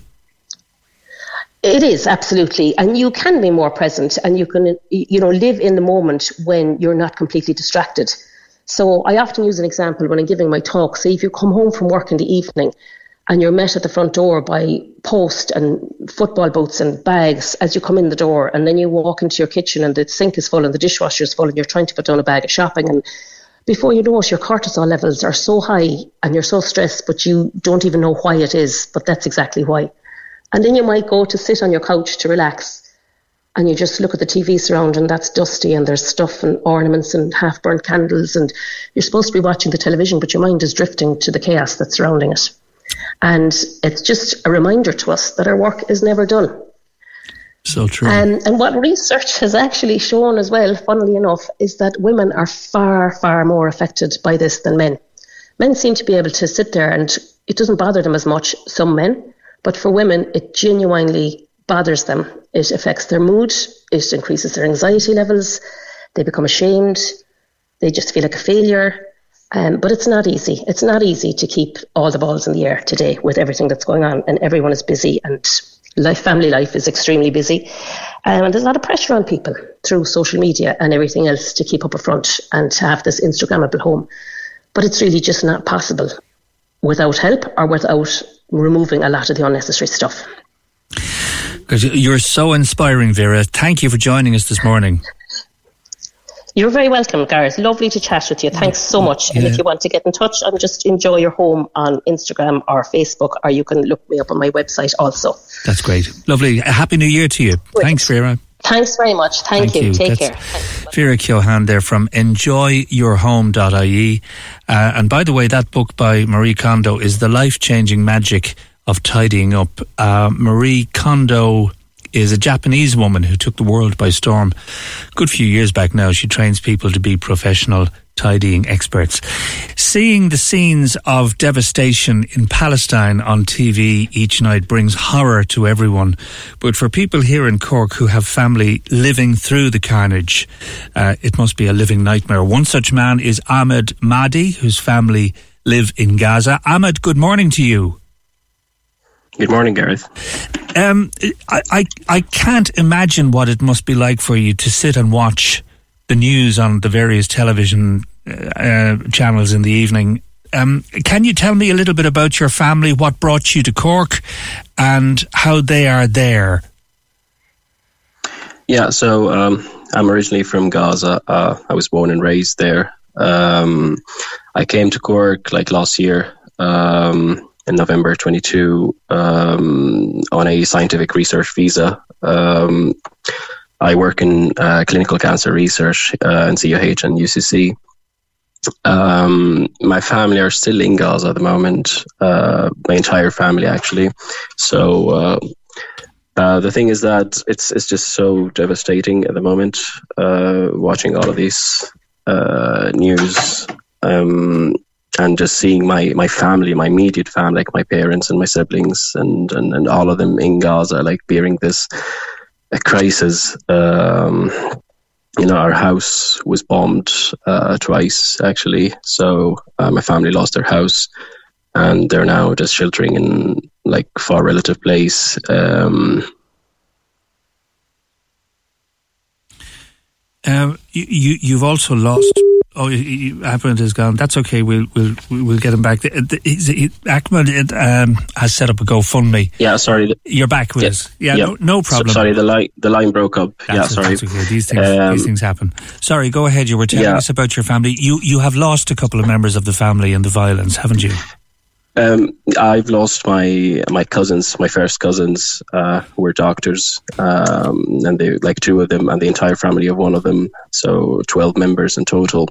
They were sheltering inside a hospital. It's a family-run hospital. It's called the Mahdi Maternity Hospital in Gaza. So um, uh, the tanks surrounded the area and they were pleading for help for a whole day. Uh, we tried to contact everyone, uh, the international organizations, the ICRC, Red Cross, and everything. We tried to contact everyone just to evacuate them, but that was uh, that was in vain. And like they still bombed the hospital with everyone inside. Um, my cousins were there, and they were also evacuees, uh, pregnant women, children. It's a maternity hospital. There was a lot of people, like more than hundred people, were there. I think, like from what what we heard, only 30 people managed uh, to uh, to stay alive after the bombing, and the rest were still, including my family, were still under the rubble. So we only managed to to bury them uh, three weeks after the bombing. So. Uh, and one of your cousins, one of your cousins' entire family lost their lives, didn't they? Yeah, so my two cousins are doctors. They're gynecologists. They work in the hospital. Uh, one of them has had his uh, his own family, uh, his wife and his six children. Um, they were in, like with him inside the hospital. They were children, and they were all killed together. The, the hospital was surrounded by tanks, isn't that the case? Yes, yeah. So, like the last thing we heard from them was from uh, uh, from the daughter of my cousin. Uh, she sent us a text on WhatsApp uh, that like the tanks are surrounding the hospital, and they um, they shot some art- artillery uh, bombs into the hospital, into the second and the third floor. Uh, but they like no one was no one was injured, so they went to the back of the hospital and just children in the, in the ground floor and that was the last text and she was telling us to let's try to contact the the red cross or whatever. Just please like evacuate us from here. Uh, and unfortunately no one no one no one could. We did contact the the red cross and the best they told us that we do not operate in that area. It's uh, uh, it's off limits and they tried to contact the israelis but they refused their uh, they refused the request to evacuate anyone when you say Ahmed that it it's it was off limits for the Red Cross, is that because it was so extremely dangerous? Was it because there were a lot of Israeli Defense Force troops in the area? I don't think there was uh, like any kind of shooting or like between the Israelis or anyone in that area. It's a civilian area. Mm-hmm. Uh, it, it, was only the Israelis. Um, so sometimes they decide to to approve the uh, the Red Cross's uh, request to, to to go and evacuate some people. Sometimes they don't. It's uh, it's a matter of uh, how lucky you are. And my family was not lucky. That's the case. Were you able to converse online with them prior to this shocking atrocity? Uh, no. Um, so the connections are not the best. Um, sometimes some people who have some eSIMs, you know, uh, who are connected, which are connected to the Israeli network, will manage to have a little bit of internet, uh, like only briefly. Some people don't, and sometimes don't have coverage at all. Uh, so, uh, like, they, they, like the connection with the contacting them was so difficult. We only got one text from um, from my cousin's daughter. Uh, she sent this text to uh, some people on WhatsApp, including uh, her uncle, which was with my father, and that's how we knew. And then late at night, after midnight, uh, we heard on the news that a hospital has been bombed.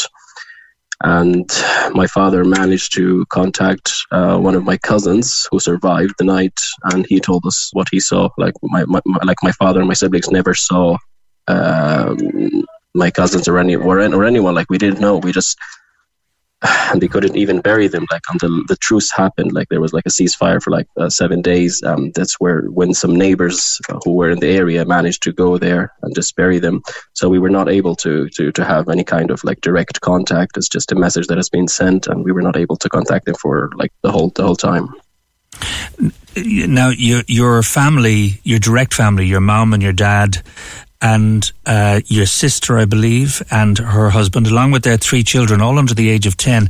They, they're the people. That's the family you want to bring home to Cork to you, isn't that the case?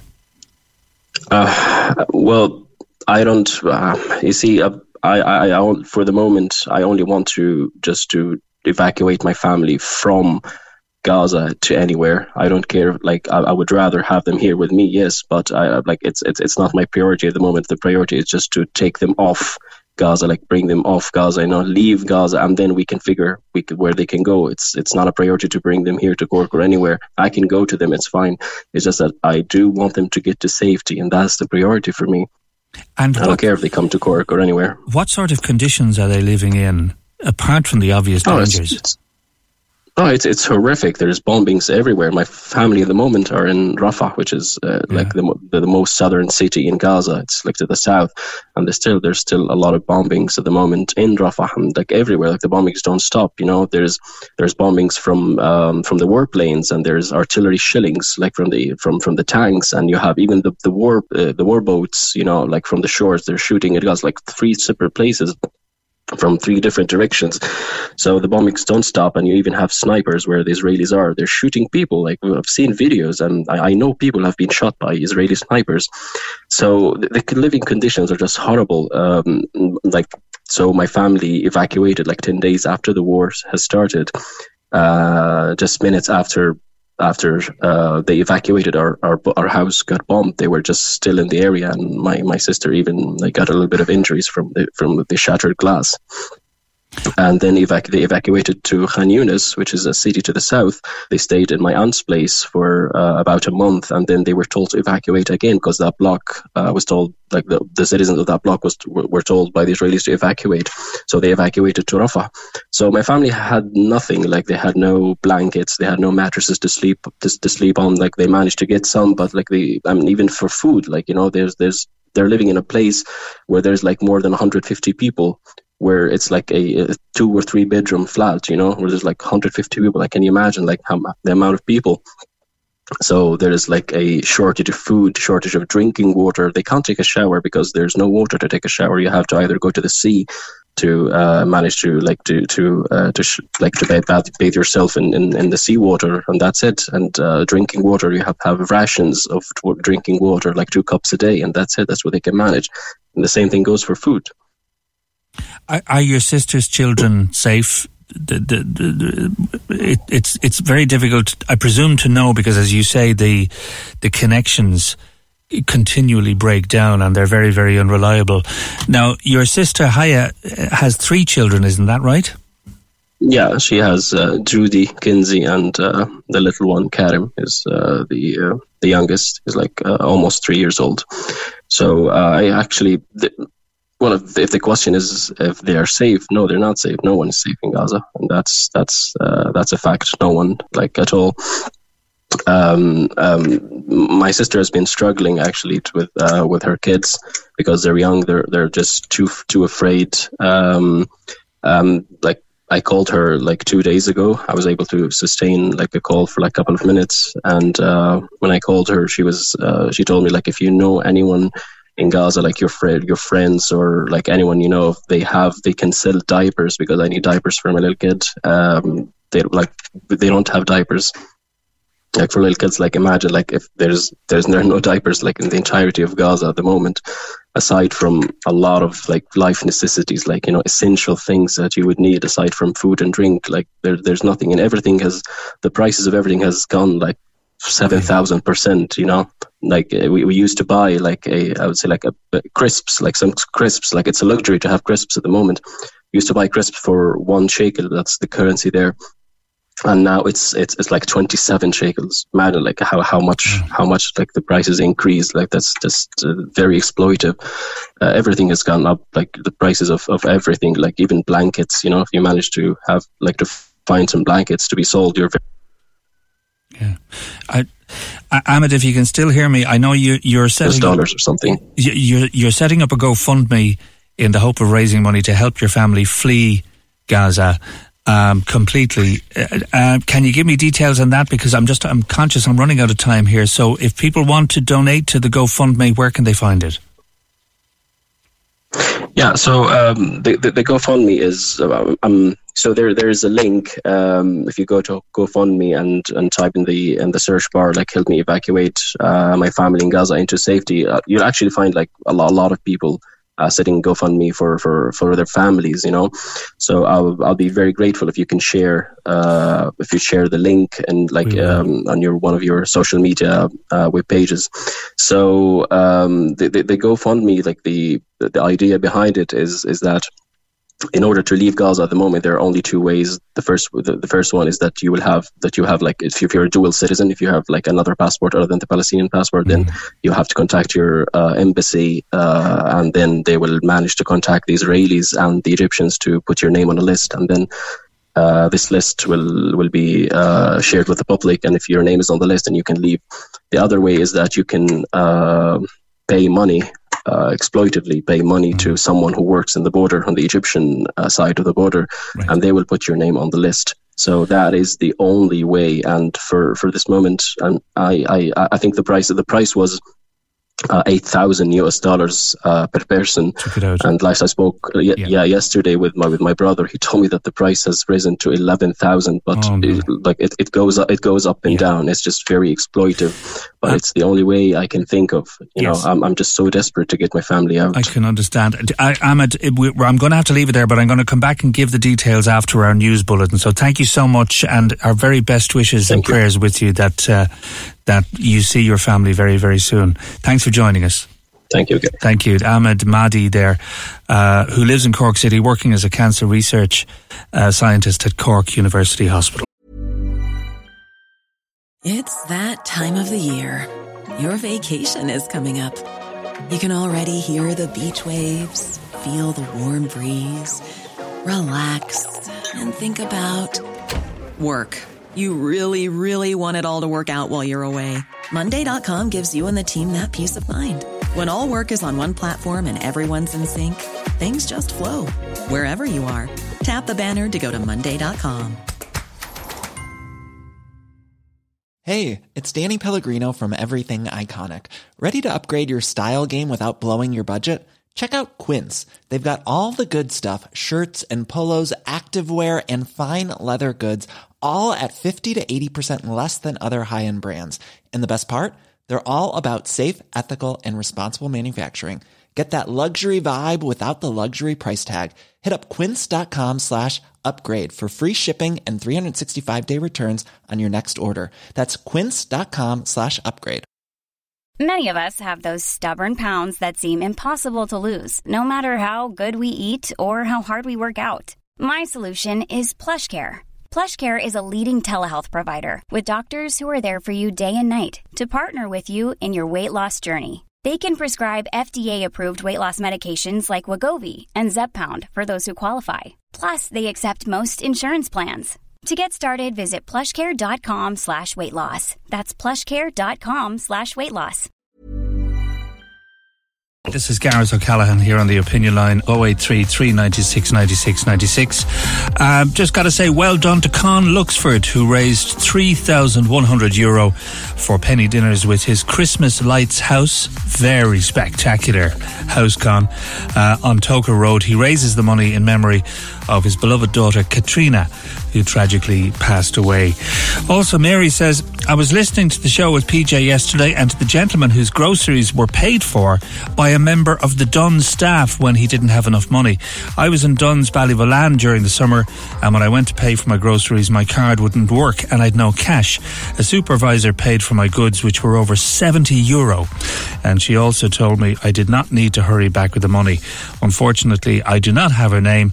This was a really good gesture, which I really appreciated. So that was in Dunnes and Ballyvolane. Thank you for that, Mary. There are some lovely people out there. Let's never forget that. Now, as the cost of living soars, it seems in one area at least there's some light at the end of the tunnel. Adrian Weckler, tech editor with the Irish Independent, joins me to tell us about a new TV and internet price war. Morning to Adrian. Good morning, Gareth. Now, this is fascinating because, I, you know, I, I think everyone is trying to get into the whole Irish TV market, and now Vodafone has kicked off a price war. Isn't that the case? That's right. So most people in Ireland, you have a few choices when you go to, you know, to for your telly. Most people will either go for Sky or Virgin. That's most of the market in Ireland. then there's another chunk that will go for maybe Saorview, which is a, a cheaper version, but only really gives you the Irish channels. And then there's another chunk again who will either put a satellite dish out their back and to get the Freesat channels, the, the British channels, and a small chunk, um, which we sometimes talk about, who stick two fingers up at everybody and get a dodgy box, right? But if you're in the legitimate markets, usually Sky and Virgin, and there is a Eir also has um, a package there as well. Vodafone now has come in with a, with a package and a price that really kind of knocks the you know, the bejesus out of a, a, a lot of the others on, on pricing terms. So in general, you can for broadband and TV. Most people now, when you buy TV, you, it's very hard to get it without broadband. The, the, providers will generally sell you broadband and TV uh, as a package. Mm. Um, Vodafone's new package, uh, which is for your basic TV, so your Sky and your BBC and your RT and all that stuff, um, uh, plus uh, fiber broadband, it's it's sixty five euro a month. Okay, now that's not buttons. That's not cheap, cheap. But compared to the others, the others all charge around a hundred euro a month. Yeah. Um. So over over a few years, you're gonna save, you know, a thousand euro plus. Um. Now, just to be clear, you'll see offers from the likes of Sky and Virgin, 50 quid a month for your broadband and TV. And that's true for the first 12 months. You, you normally what you do is with TV, uh, and TV broadband, you you go for a 12 month contract. There's not there aren't really any pay there aren't many pay as you go options, um, and they'll give you to you for 50 euro a month, right, for the first 12 months. Mm-hmm. And if you're cute, you can keep skipping from say Sky to Virgin to Eir, maybe you know even to Vodafone again, Sky Virgin Eir, and back from one to the other, and keep paying no more than 50 quid.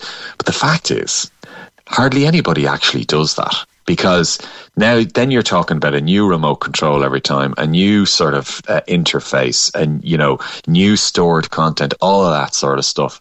So you really have to think about TV and TV and broadband in terms of you know a couple of years, two, three, four, five years.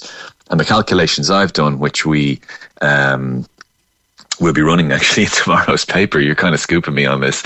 Um, shows that uh, you can if you if you go with uh, this new package, you'll save over a thousand euro over five years. If if if you're the type who buys your broadband and TV, and then that's you for a few years. But it, it, is it a case that Vodafone will eventually just put up the price per month? I'd be surprised if they did because they're they're trying to get into this market. They're trying to grow market share. So as I said, the vast majority of people who pay a monthly bill for their telly pay it either to Sky and Virgin. Sky's by far the biggest, and then it's Virgin after that. Um, and then it's kind of a hodgepodge of others. Um, but Vodafone wants to get into that space. And what Vodafone did with broadband uh, like uh, it has quite a lot of broadband customers now, but the way they did it was by charging a couple of euro less. It was kind of a bit of a Ryanair approach, really, uh, a couple of euro less every month, and they grew their market share to become the biggest fixed line broadband. Um, I think uh, outside Eir. I think they're the biggest or the second biggest now in, in Ireland, and they do it just by knocking a few quid off. So I'd expect that that's what they're going to do with the TV as well. It's amazing. Um, what's the competition like at the moment between, say, Sky and Virgin, as you say, the two the two top brands? Yeah, it's interesting because if if I'm going to choose between Sky or Virgin, there are a couple of factors. Number one, um, am I in a Virgin area? That's that's has always been the big thing because Virgin has always relied on. It used to be cable and uh, its own cable, and it still has a lot of cable. But now it's rolling out fiber but you couldn't get Virgin unless you were in a quote unquote, you know, Virgin Media area. Um, and so you, if you're not in one of those areas, because it's not all around the country that Virgin is available, uh, it is generally in the cities. Um, if you're not an area, then you have to go with something else. The other reason you might go with Sky is overall Sky tends to invest a bit more in the programming. So when you say see something like Game of Thrones or you're watching a Premier League match, the chances are that's on, on a Sky channel. So it's very good at using the fact that a lot of the stuff, a lot of the, the premium stuff that people want to watch. I'm not talking RT and BBC now. I'm, talking, I'm not, not talking about your basic packages, mm. which is what we're talking about when we talk about saving money. If you're talking about your premium stuff, Sky does it very, very well. And like it has an app, for example, for your phone or your tablet or your, your laptop where if for example if you subscribe to sky sports you can then watch it outside the house on your phone or your tablet so it's very good at the tech and it's very good at the interfaces it sometimes costs a few euros more, but that's why you're paying for it. So it's it's a question of you know, do you just want the basics, um, or do you want something a lot more advanced? Now, to be clear, what I've been talking about with Vodafone, you can get Sky Sports and Sky's movies and all that sort of stuff, but what they do is they make you uh, sign up to a thing called Now TV, which is a, a, a, slightly separate thing, and, and they'll facilitate it on their Vodafone TV service, but it's not quite as integrated as you'll get on Sky or Virgin. So there are a couple of different factors. I should say there's one drawback to the Vodafone um, TV thing that I've been the, the, cheap Vodafone TV thing that I've been talking about. Mm-hmm. You can't record either RTE or BBC on it. Okay. Now mm-hmm. on Virgin and Sky, generally speaking, you you can record all the channels. Uh, so if you miss something, you can, you know, in the old-fashioned way, you can, you know, you can just uh, red button it or whatever, and it, it'll store it on on the hard drive or or whatever on the system you have. With the Vodafone box, they haven't secured the rights to to record from RTE or BBC, which means you you're kind of stuck there. So that's a compromise you will make if that's important to you. It used to be important to me for things like Match of the Day. Right. It drove me mad um, when I was trying to to, to watch Match of the Day uh, on BBC. But so it won't be important to some people. It will be to others. Can we talk about the the, the, the costs of all the streaming services? Because mm, um, sure. I'm I'm still a Netflix fan. Um, yep. I still I, lo- I love a lot of this stuff. Now, I'm, one criticism I would have is that they're now producing what I would regard as a lot of rubbish, but there are some fantastic movies that. For well, come example, here, can I ask you? Because yeah. I hear that criticism an awful lot. Yeah. Oh, you know, such and such a stream. Oh, they're, they're producing rubbish now. Has it ever been enough to make you want to quit your subscription? No. No, no. You see, this is the thing. I interviewed um, the CEO of Netflix a while back, and I put that to him. I said, "Look, so the biggest criticism you get that I hear is that you're not creating good stuff." And he said, "Look, it it depends who you ask. We we we will make maybe one or two vampire TV series or movies a year, and we know that even if it's not going to win an Oscar, we know that there's a certain uh, you know quotient of people." Who actually just like vampire stuff and will subscribe just to see vampire stuff. So there's something about Netflix that you're subscribing to that keeps you on Netflix. Oh, that's I think that's very interesting. Yeah, the sound of it. Which would be the but, most but, po- popular yeah. now? Is is is, is Netflix it st- by Netflix, a long way? Yeah. Right. By a lot. So, so the streaming options you have, you've got Netflix, you've got Amazon Prime Video, you've got Disney Plus, very popular in families because um, they've got all of the uh, the Marvel stuff, the Avengers, all the superhero stuff, is all the cartoons, all the classic movies, um, and then you have others like um, uh, Paramount Plus. Mm. You've got um, Apple TV Plus. I mean, there's loads of them. I mean, m- like my monthly bill now because I subscribe to all of them because we're in a family here, and I think just just for the streaming services, mm-hmm. it's something like sixty euro a month. Yeah, you know, just yeah. for the streaming services. Yeah, which is kind of insane. Um, and I'm always, and sometimes the smart thing to do there is to cut one out, say for a month, or cut two out, or only have say two of them for a month, you know, and not have three or four of them. Um, but then you see what happens is some hit series, your friends will all be talking about it. and and it's on the one platform that, you, that you're not subscribed to, you know? yeah. Do you know what right. I mean? Yeah. Yeah. And in terms of the future of, of streaming services, mm. are, are we looking at something similar to, to television stations? Are we looking at more and more streaming services coming on online? I think we're probably at there for the last few years, what we've seen mainly is a lot of the big studios wanting to replicate what Netflix has done, and everybody freaking out that maybe cinema isn't the future. And to be fair, we haven't seen cinema audiences come back in the, in quite the volume after COVID that they were before COVID, because like your average TV size now, and even a budget TV is now 55 inches. Most people now, almost everyone has a streaming subscription, which means they can watch, you know, movies and stuff at home. Mm. Um, so that has led to all of these streaming services, including a few niche ones, which I haven't mentioned, like indie stuff like Mubi and all that sort, and Hayu reality TV streaming option. Um, I d- can't see we'll have too many more mainstream ones. We might have a few niche ones, um, but I can't see we'll have too many mo- uh, more.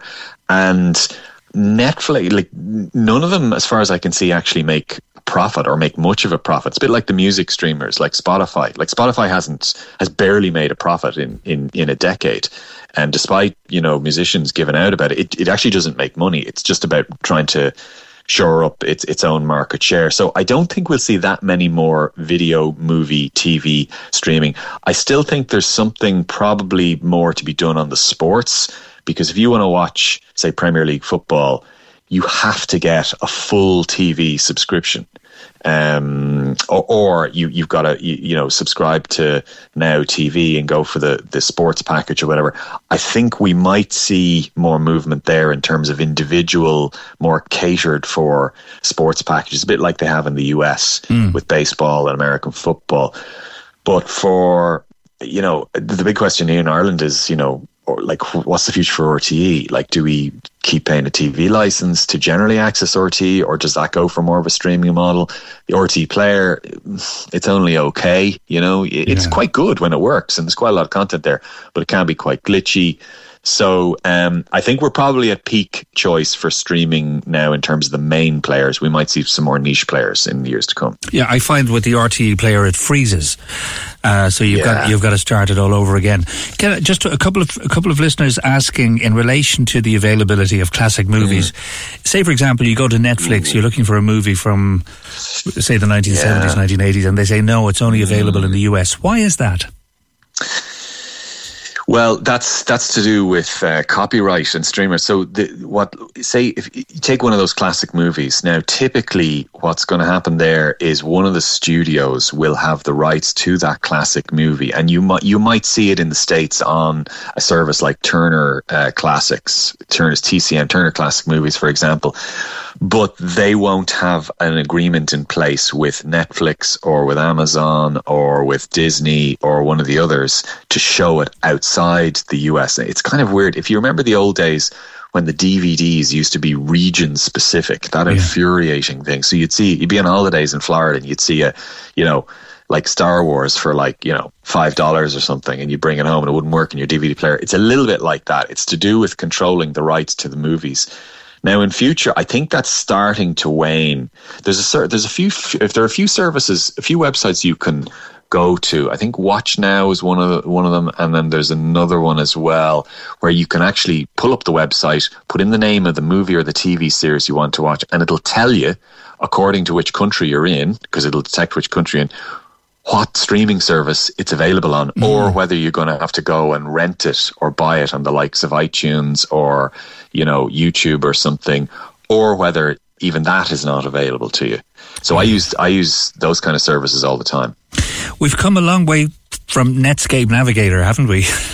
Oh my god, I remember Netscape Navigator. That's you're you're going back there like mid nineties yeah. there. Uh, yeah, I'd say 90, 93, mm. 94, 95. Just uh, fr- mm. from from a, a, a, tech editor's point of view, can you describe to listeners who have never heard of Netscape Navigator what was yep. it? Oh God! So when you when you when is that, you is that uh, as difficult? Well, maybe it's easier to describe no, no, the, the, the no, offside rule. No, no. When you switch your laptop on, yeah. okay, and you, you open up your internet, your internet, that's either going to be Internet Explorer or it's going to be Chrome, or if you've got an Apple MacBook, it's going to be Safari, or, or it might be Firefox. They're called internet browsers. Netscape was the first real mainstream internet browser. So if you had, if you were one of the tiny few who had an internet connection in the mid 90s, the the, the actual thing, the program, the thing on your laptop that you double clicked to open to get onto the internet was more likely to be Netscape. Okay. It was an hmm. independent service.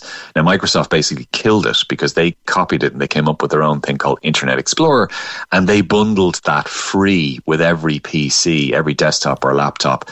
And Netscape couldn't compete with it, and it was a whole thing, and there were court cases over it, and that eventually the European Commission ended up coming in and, and telling Microsoft you can't do that anymore. So it was a it was a whole big thing. But Netscape, Net that was the glory days. They were that was the early sort of version.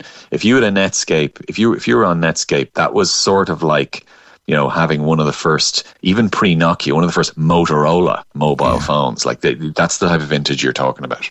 And if you learned how to design a website, you became a millionaire, didn't you? Oh, and not only design design the website, but also you could just uh, you know come up with any old sort of idea, put a dot com on it, and then like float it, and you'd make like a hundred million dollars. Great to chat to Adrian. Happy New Year to you. Thanks for joining us. Happy New Year, Gareth. Thanks a lot. Adrian Weckler there, tech editor with the Irish Independent. Fascinating. Netscape Navigator. Um, Google it if you've never heard of it before. You know, th- they were happy old times. They were simple days, you know, when we all lived in cardboard boxes and things. And your computer was so big and clunky that it would actually break the table surface that you put, put it on. Um, and then the old landline, can you stay off the phone downstairs? I'm trying to get onto the internet, you know.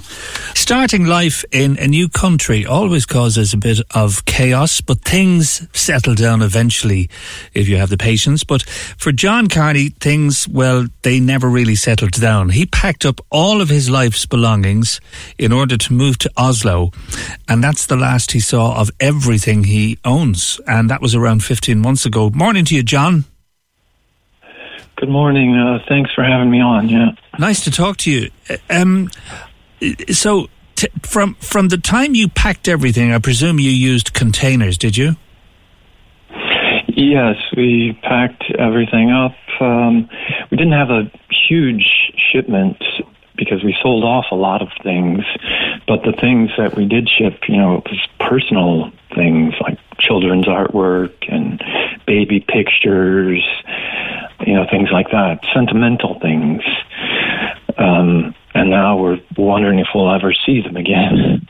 So w- w- you, they they were traveling by sea, I take it, and they just disappeared. Um, well, they've had lots of um, stories from the company, which we don't know if they're true now. They claim that they hired a company out of the UK that went bust. Um, there was a shipment that was canceled. Uh, uh, you know, so lots of different things that we're hearing. Um, when the Irish Independent ran a story like a year later, back in September, and at that time they called us and said that they would ship it uh, via the mail and we'd have it in 21 days, and that didn't happen either. So now, you know, we really don't know what's going on because communication has been kind of poor. Okay, and we won't obviously name the company. Now, in relation to the, the items, is is it mainly uh, the sentimental stuff, or, or are there expensive items that, that you're still waiting on? Yeah, we did have a few family heirlooms, you know, things that you really couldn't put any price on mm. because they're antiques. Uh, one of them was like a handmade uh, Norwegian style chest with a hand carved top. You know, so there are things that are quite expensive. Um, but even like our winter clothes, you know, we we left in August and just took what we could bring on the plane. We didn't bring winter clothes. So last year we just kept thinking those things would come, but so we didn't replace our, you know, buy new coats and boots. Um, but this year we have had to because it's like 15 below in Oslo right now. Mm-hmm. Uh, and like my wife's kitchen, my wife loves to cook. So her entire kitchen, her cookbooks, you know, things like that. Um, many, many books that we'd collected together over the years. Uh, my wife is also an artist, so things that she had painted, uh, and many times when she, they would go on vacation, she would paint like a landscape or something from where she had been. So stuff like that, you know, you, you can't replace things like that. Now you left Fermoy, John, 15 months ago for for Oslo. Why did you leave? Uh, my wife she is Norwegian. She just kind of got uh, homesick, wanted to go back to back to Norway. Her uh, parents are getting older, and yeah, that's why I guess. Yeah, and uh, you know, judging by winter temperatures there. Uh, where you are, it, it well, I suppose it would have been more than helpful to have your winter clothes with you. You got quite ill last November, didn't you?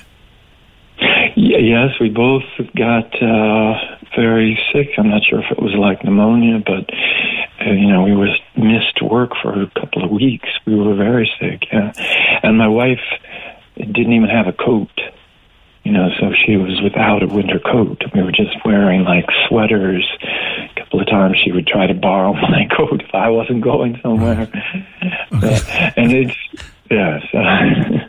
so one of you would stay indoors while the other went out. Yeah, we were sharing one coat. Yes. and uh, it, it, you're you're saying now that obviously contact has has has completely finished between the company involved and yourselves. So you've no idea at all where the belongings, where your possessions are, have you? No, we don't know at this point because they claimed that uh, they uh, have shipped it. You know, they uh, said that it had left Ireland and used the word, you know, trust me that it's left Ireland. And this was back in uh, September when the Independent story ran. They got all, you know, were calling us again. They actually said we would have it in 21 days. Uh, so we don't. We don't know. Did they really ship it, or and it's lost somewhere, or it was that just another story? We have no way of knowing. Uh, so we don't know where they are. Oh. Uh, well, look, uh, uh, there's not really an end to the story, is there? Uh, I, I, I, hope it eventually turns up the container, and uh, you might let us know if it does. We'll keep our fingers crossed for you. Yeah, thank you so much. We can we can give you an update when when we hear more. Yeah. Right. Okay. Thank you, John. Take care. That's uh, John Carney there and his wife Hilda in Oslo, uh, where the temperature this morning is um, I think about minus ten degrees. Now, just to come back to a conversation I was having with Ahmad Mahdi, uh, who is working in a cancer research role as a scientist at Cork University Hospital. Ahmad is from Gaza. And uh, as if you were listening to us, you'll be able to listen back to it on the podcast. His entire family is still there. Uh, he has lost a couple of cousins as a result of the atrocities and the bombings that are going on there. But uh, he's hoping to try to get his family, his mother and his father, and his sister, uh, her husband, and uh, his sister's three children, who are nine, eight, and three, out of Gaza. Now, obviously, the Rafah crossing is probably the only way they're going to get out of there. Uh, but it's going to cost a significant amount of money to try to get them to safety. And he has set up a GoFundMe page, and I promised him that we'd give it a little mention again uh, before we finished. Just um, if you want to make a note of it, you would like to make a donation. The if you go to GoFundMe, and the title of the page is "Urgent Appeal." To evacuate a family in Gaza. Okay, urgent appeal to evacuate a family in Gaza, and we'll put that up on Twitter uh, a little later this morning. Gareth O'Callaghan, this beautiful Wednesday morning, uh, sun shining around Cork City and Cork County, brisk and cold, but uh, it's lovely to get the sunshine at this time of the year. Now, declining footfall is hurting all bookshops, and those that depend on school book sales for revenue have seen a double whammy with the introduction of the free school book scheme. Carmel from Cobh School Books is one such retailer. Hello there, Carmel. Hi, Gareth. Thanks for having me on. Nice to have you on. Um, and I know one or two very, very big school bookshops. When I say, I mean bookshops that rely on school books, particularly for the, the, the, the months of the summer and autumn. They've closed because mm-hmm. of this new free school book scheme. How is it affecting you? Um, well, I suppose the biggest thing is that what people don't realise is when people come in and buy their school books, they're also buying other products, not just from their school book list, but they'll buy other products from us as well in the store, like um, more learning resources, more arts and crafts stuff, things like that. So to get them in the door with the school books list is a great draw because it just means that you have a captive audience, and that captive audience was lost then this summer very dramatically, um, without very without warning, really. Mm. And I wouldn't imagine you get too much sympathy from parents, do you? We don't, and we don't look for sympathy. And I must say, as a parent of three children myself, I'm uh, that's not what I'm looking for because the free mm-hmm. book scheme is fantastic, and it's about time it came. I just think the way it was done um, was was done almost like too fast. They were just looking for for kind of points really for the, um, the politicians themselves. I feel it was done, you know, as as um, a, a, a quick headline when they did the budget, and the thought was only put in afterwards, and it was very very late. It's the same again for the secondary school books up to junior cert. That's going to start in September. We've had no information again on that. And last year it was the week before the Easter holidays when the primary schools heard what the stipulations were, how much they were going to get, what they were to buy, etc. And it was a long list. It was a 27 page document that each school was expected to go through. And then they also had to learn about the tendering and procurement process, which in itself is quite a long um, list of items. So yeah, it was done very, very quickly and with very little thought of how much work was involved and how, what the effect it would have on both the bookshops and the, um, the schools themselves. And has the footfall decline hurt your business?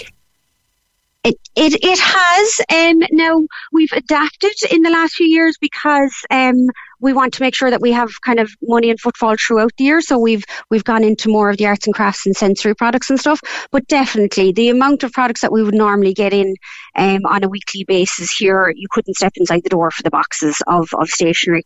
Um, and this year it wasn't like that at all. Like we really only had three busy weeks rather than eight to ten busy weeks. So um, yeah, yeah, there was there was a definite difference. Yeah. And w- would it be worth your while to consider expanding into the fiction and non-fiction market?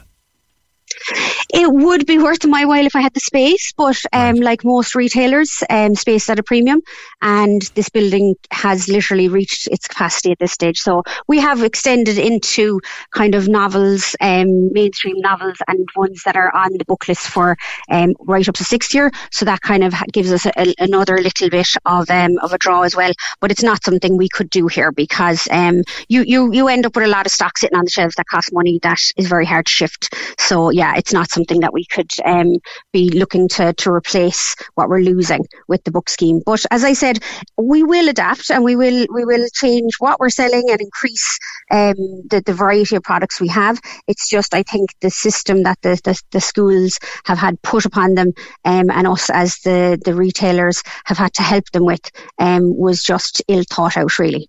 Right. Okay. And uh, school uniforms not an option. I take it. No selling school uniforms? No, it wouldn't. We have two. We have two great shops um, in Cobh, Rings Drapery, and uh, the Keene House, and they've been selling uniforms for um, about two generations, I'd say now. And they themselves even would find, you know, it's you don't make on things like school books and school uniforms. That's not where you're making your money. That's just getting your footfall in. Um, so for me to take on that as well, again, retail space here, I wouldn't have it, but I wouldn't do it to the other two shops either because that's that's their business. Um, and that's and that's a whole other uh, argument for another day. I think really when we start talking about school uniforms as well. Yeah, and what about stationery, and also what about secondhand books? You do both of them as well, do you? So we do we do stationery and included in the book lists um, would be would be quite a bit of stationery, everything from pens and pencils, um, sharpeners and razors, right up to your very expensive scientific calculators, folders, all that kind of stuff. And that's where we would make our money. That's where you're able to make more than twenty percent on those items.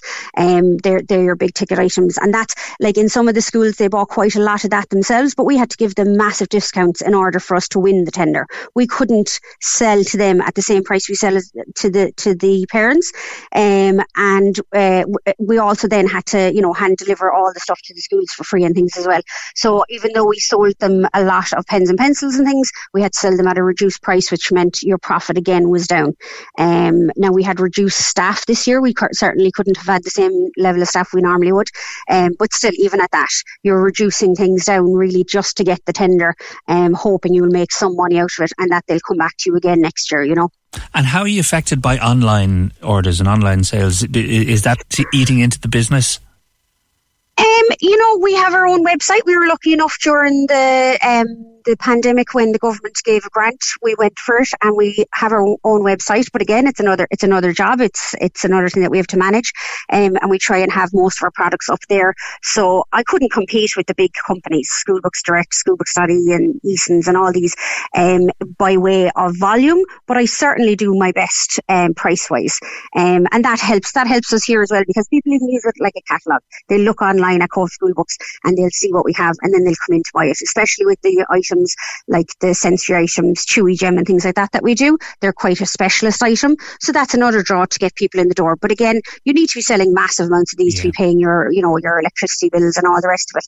But um, but but we do our best, and yeah. So like I from day one, I would have had the likes of schoolbooks.ie um, uh, sitting there, you know, but they were they were never going to be something that I was to compete with. Um, but they're, I think they probably have, have felt the pinch as well this year. Um, but at the same time, um, as I said, with our own having our own website, um, I'm, I'm not too worried about the online stuff really in that sense. Well, happy New Year to you, Carmely. Hopefully, it's it's a good one, and it's right. lovely to talk to you. Yeah, we'll do our best. Thanks for having me on, Gareth. Thank Take you very much. Thank you. That's Carmela Regan there from Cobh School Books. Please support your local uh, bookshops, particularly high street bookshops, because they're also going through a bit of a tough time at the moment. Juno Flynn, who runs Phillips Bookshop, very popular bookshop in Mallow, believes a voucher system would have made the scheme fairer after the free book scheme impacted her store's earnings massively. Uh, she said that after the free book scheme was launched, she's since had to halve her staff, with employees, herself included, twiddling their thumbs at times due to a sharp drop in football. So please look in and buy a book or even some stationery, or, you know, any of the, those little items that you need for school. Um, any support is great support. Now, um, I, don't, I don't know how you look, when you look back and you think of your 20s, was it the, the the best decade of your life, or was it perhaps the most influential decade when you look back? Now, maybe you're still in there, uh, but when I when I think back, it was certainly from a career point of view uh, in my own life, probably one of the most exciting decades because um, it's when I started doing this and I'm still doing it 120 years later. But there's a book out at the moment. okay, maybe, maybe about 80 or 90. Uh, the Deciding Decade, Why Your 20s Matter and how to make the most of them. And it's by an American psychologist, Meg Jay. Really, really good book. Even just to kind of have a reflection and look back on what you did in those 10 years. And uh, it's just been reissued for today's 20 something. It's an old book, but it's well worth it. Quite an old book, in fact. And Meg Jay tells this generation how they need to focus on their life goals. This decade is the most important time of their lives, she says. The human brain is at its most exciting stage of development between 20 and 30. which doesn't say much for the rest of us, but it can learn and absorb more in this decade than it usually will ever after. Personality changing faster, developing more richly. Most of the consequential life decisions you make will have been made by the age of 35. So think seriously about your aspirations while you're in that golden decade. I'm not quite sure what happens after 35, but uh, I'm still making kind of fairly consequential life decisions, I think, at this stage. Anyway, that's. Um, that's a book. If you're interested, it's available. It's been reissued. It's, it goes back a long, long, long way. She's very, very famous psychologist, Meg Jay, and uh, the deciding decade: why your twenties matter and how to make the most of them. Now, uh, also, I, I, read today uh, in the Examiner um, that Ireland is the loneliest country in the EU. Oh gosh, this is according to a recent report. In the face of such a concerning analysis, we must do all we can to foster foster vibrant communities and tackle this increasingly common feeling of isolation. And this is according to Ivan Cooper in yesterday's Examiner, in fact. Um, and th- it's, it's interesting because uh, a lot of the emphasis is on volunteering, a powerful force in the fight against loneliness, uh, and well worth well worth looking into. Maybe with your local men's shed, call services, befriending networks, family resource centres, they're all there, and it's well worth it. Now, we all love to hear about a random act of kindness. Diana Walsh is so grateful for the help her son received after a nasty accident this week. Hi, Diana. Hello, how are you? Very well, thank you. Uh, very relieved, Diana, I would imagine. Oh yes, it was it an awful fright and I got a phone call from a strange school on Monday morning. Yeah, t- tell us the story. Um, you're in Midleton, aren't you? I'm in Cloyne. Okay. My son is going to school in the secondary school in Midleton. He's in Leaving Cert. So what what happened? So I got a phone call at 10 to 9 to say, um, this is the CBS primary school and we have your son here, Daniel, who's out having an awful bad fall on the ice on the footpath. Uh, he's an awful gash, he's heading with blood everywhere.